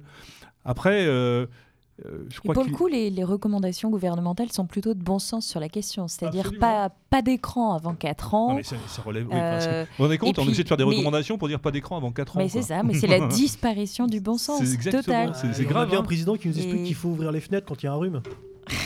Ouais, encore ça, bon, pourquoi pas. Bah, faut, faut, aérer, euh, le, virus. Mais, ce que je veux dire, pas crever après, après c'est vrai que la problématique qui se pose aujourd'hui à, la jeunesse qui, euh, qui, qui, arrive, c'est effectivement euh, c'est toutes ces merdes qui nous viennent des États-Unis. Euh, les logiques du genre, euh, le wokisme dans toute sa, cette espèce de culpabilité euh, permanente de tout et de rien, d'avoir été ce qu'on n'a jamais, ce dont on n'est absolument pas responsable. Mais ça, c'est devenu quelque chose de, sur lequel il faut se battre et, où on doit donner des outils aux enfants et pas se laisser influencer. Le problème, c'est qu'aujourd'hui, justement, l'enfant est influençable. Il est influençable. Bah, s'il n'a pas de téléphone et que les autres ont un téléphone, il va passer pour un con. Et il arrive un moment où tout ça, il faut arriver à trouver par la discussion et par la, la communication avec l'enfant et cette proximité, expliquer ce qui est important de ce qui l'est moins. Là aussi, c'est quand même pas simple, c'est quand même même très compliqué. C'est-à-dire que euh, là où euh, règne en maître euh, les marques, quelles qu'elles soient, de, paires de pompes, de godasses, de sacs, ou j'en passe, et des meilleurs, trouver la mesure pour que l'enfant euh, existe par lui-même, mais ne soit pas non plus un paria social de ce point de vue-là. C'est pas évident et c'est pas simple. Ou en tout cas trouver les bons mots euh, juste pour savoir ce qui est important de ce qui l'est moins, et que euh, les choses nécessaires et indispensables ne sont pas forcément ce qu'on trouve, et bien évidemment ne sont pas ce qu'on trouve dans les publicités et dans ce que peuvent porter les camarades à l'école. Et ça, c'est pas forcément toujours le plus simple. Maintenant, les enjeux qui sont, euh, qui sont, qui sont, qui sont aujourd'hui en cours sont, sont, sont, plus que dramatiques. Et euh, ils sont euh, civilisationnels. Et je pèse mes mots. Je lisais un article récemment dans le Figaro où, on parlait des, municipalités de gauche en, grande région parisienne. Les mecs, ils ont un débat pour savoir, pour éviter justement, au travers du problème du genre, pour enlever euh, les terrains de foot dans, euh, dans les cours de récréation mhm. parce qu'ils estiment que c'est trop genré. C'est déjà en expérimentation dans deux trois écoles. On en est là quoi. Euh, quand on voit l'autre gamin qui s'est pointé à l'école en jupe, tout le monde s'est foutu de sa gueule, il s'est suicidé. Blanquer, le ministre de l'Éducation, derrière, balance des, un projet de réforme, en tout cas des, lois, pour, pour, pour, pouvoir accueillir les enfants LGBT, mais dès l'école primaire.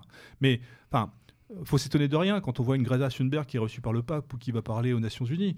Euh, il y a aussi le cas de, du professeur qui change de sexe pendant les vacances. Ouais, mais enfin, c'est sans limite. Demain, tu pourras, te, marier, demain, tu pourras te marier avec ton chien parce que tu es amoureux de lui. Quoi. Tu vois, J'espère bien. il arrive un moment. Alors, c'est là aujourd'hui où il y a une confusion, enfin une confusion où où tout est très confus, quoi, entre cette technologie qui est très invasive, euh, cette dépendance aux réseaux sociaux, euh, cette facilité d'accès à tout et n'importe quoi, la pornographie par exemple, euh, en accès libre. Vaste sujet. Vaste sujet là-dessus. Une émission à soi mériterait aussi de pouvoir parler de ça et les effets que ça a sur les enfants, sur leur rapport euh, à l'acte sexuel, à l'amour de manière générale et au rapport à l'autre, tout simplement. Euh, euh, là-dessus, on te ramène le woke, le fait que tu es blanc, tu es responsable de la misère humaine, que tu as tué je sais pas combien de. Enfin voilà, que la, colonisation c'est ta faute, que tu es un sale fasciste et que de toute façon, toute la misère du monde, c'est toi qui en es responsable. Là-dessus, on t'explique que ton sexe, ainsi de suite, tu dois en avoir honte. Comment est-ce qu'on peut se construire dans cette espèce de bordel gigantesque qui est en train de se dessiner? Et je trouve que ça n'a jamais été aussi dramatique d'un point de vue sociétal. Et là, aujourd'hui, la famille doit rester euh, solide, solide, soudé, soudé et rester un, un, un, lieu de, un repère essentiel sur lequel on puisse revenir, se rassurer, mais aussi euh, faire la part des choses et pouvoir discuter avec. Euh, encore faut-il que les parents ils soient outillés, quoi. Et c'est pas forcément ce qui est le plus évident de l'importance aussi pour les parents euh, et les futurs parents d'être euh, déjà, si possible, au préalable un peu formés, mais de continuer à se former, de continuer à garder les yeux ouverts sur ce qui se passe, d'être conscient de la réalité, parce qu'il y a des tas de parents, de toute façon, ils ne se rendent même pas compte, ils donnent un portable à leurs enfants, mais ils ne se rendent pas compte qu'avec un portable, l'enfant a accès à n'importe quoi, qu'il va avoir accès euh, sur TikTok à des vidéos de de, de, de, nanas qui vont se trémousser euh, en string et puis euh, qui vont pouvoir ensuite switcher, euh, aller directement sur Pornhub en cliquant sur la case j'ai plus de 18 ans alors qu'il en a 13 et que ça c'est extrêmement facile et que si on n'est pas au courant de ça, eh ben oui, on peut dire ah bah j'ignorais, bah j'ignorais, oui, mais mais c'est fin c'est trop tard en fait. Le mal a été fait, le, la, dose d'horreur a été reçue, et donc c'est des choses. Il faut se renseigner, voilà. Et quand quand on est parent, on a cette responsabilité là vis-à-vis de son enfant. On ne peut pas euh, faillir euh, sur des, dans des pièges, tomber dans des pièges si, si simples que cela. Et donc, donc ça demande un peu euh, d'écoute, de partage, et tout simplement en demandant Qu'est-ce que tu as fait dans ta journée? Quelle a été ton, ton activité favorite? Est-ce que quelque chose t'a perturbé euh, Voilà, en se renseignant régulièrement et en partageant avec l'enfant, ça permet de se tenir aussi au courant de ce qui se fait euh, dans leur catégorie d'âge, dans leur catégorie, dans leur école, et qu'est-ce qu'ils apprennent. Et, et, ça, c'est des choses, on, a le, devoir de s'intéresser à ça, ne serait-ce que pour en faire des adultes charmants euh, qui vous demanderont ensuite euh, comment se passe votre journée pour, pour, la, pour la suite. Mais c'est essentiel, ce sont des échanges qui sont nécessaires, et, et c'est ça, en fait, être parent, c'est tous les jours un petit peu. Absolument. Absolument. Et je crois que alors, moi, j'avais un papa qui était quand même paraît très rigolo et pour lesquels. Mais je me rends compte à quel point, en fait, euh, maintenant, maintenant surtout qu'il n'est plus là, euh, cette, dureté, euh, telle que je la vivais à l'époque en tout cas, relevait beaucoup d'amour et puis aussi d'une certaine. bon, lui, il avait connu d'une autre époque, une certaine rudesse, ainsi de suite. Mais en fait, cette rudesse, alors je ne dis pas qu'il faut appliquer cette même rudesse. Je pense qu'on peut appliquer, avoir les mêmes valeurs tout en ayant un autre rapport aux choses. en tout cas, d'un point de vue affectif mais ce bon sens des choses, quoi, ce rapport à la nature, ce rapport aux choses évidentes, et pas aller chercher midi à 14h ou tomber dans des théories fumeuses. Aujourd'hui, ce progressisme et l'idéologie qui va avec est en train de nous tuer et en train de tout. Euh, voilà, euh, d'un point de vue civilisationnel, la situation est quand même critique. Il faut en être conscient. Le combat est d'actualité. Il n'a jamais été aussi prégnant et il est de la responsabilité de chacun de prendre conscience de ça et de pouvoir justement appliquer toutes ces théories, ces outils que peut donner Florian au travers de ses émissions, ou les conseils que peut, enfin, la formation que peut amener euh, de manière, enfin, humblement euh, Méridien Zéro au travers de ses émissions, sont autant d'outils nécessaires et indispensables pour pouvoir justement transmettre euh, ce qui peut, ce qui ne peut que nous sauver. J'en suis convaincu. Et tout cela revient à ce qu'on disait au, tout début, à la genèse de cette histoire, la rencontre entre un homme et une femme. Et dès que la perspective d'avenir de construction familiale euh, commence à pointer euh, à l'horizon, s'assurer, bien entendu, ça c'est vraiment important, que euh, on parle la même langue lorsqu'il s'agit d'éducation d'enfants, de construction de foyer, être sûr que cet homme et cette femme aient la même vision du monde, autrement ça se fera pas. Là, on s'est projeté à, vous voyez, sur 10, 10 15 ans d'existence. ça peut pas tenir s'il n'y a pas cette même vision du monde, cette symbiose dans l'éducation des enfants et la construction du foyer. Euh, oui, W Oui, juste, euh, je, pense que l'émission touche à sa fin de toute façon, mais alors, je, voulais quand même caser, si tu me le permets, euh, cette, citation. À moi, tu veux que on va terminer par ça. on, terminera par ça, juste après avoir donné le, mot de la fin À, Florian. Moi, je voulais simplement dire aussi, en, guise de... Ce sera ma conclusion, qu'il faut, qu'il faut les armer, nos enfants. Euh, pour affronter ce monde qui sera de plus en plus dur, de plus en plus rude, et euh, parce que les autres vont l'être et le sont déjà armés. Alors armés, oui, euh, matériellement, mais armés intellectuellement. Il faut les armer physiquement et il faut les armer spirituellement. L'éducation spirituelle, on n'a pas eu le temps d'en parler, mais elle existe aussi. Elle nous semble être importante quelle qu'elle soit, mais il en faut une, ce rapport au sacré, à la transcendance. Euh, il y a des choses qui nous échappent. Euh, il faut savoir être humble. C'est aussi ça, le, rapport au spirituel pour pouvoir faire en sorte que les enfants que nous élèverons pour demain puissent reprendre ce monde qui nous appartient, qui est le nôtre, parce que il s'agit de reconquête dorénavant.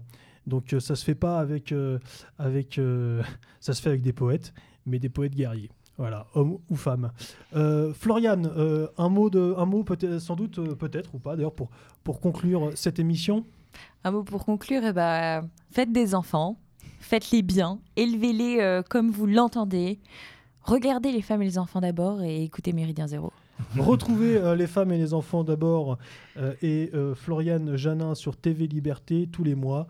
Euh, et puis, euh, et puis vous, vous, y trouverez plein d'outils comme euh, nous l'espérons qu'il a été cette, cette émission. Moi, je voudrais remercier Florian parce que d'abord, merci à sa spontanéité. Je trouve qu'il y a beaucoup de fraîcheur dans ce qu'elle dit. Il y a beaucoup de.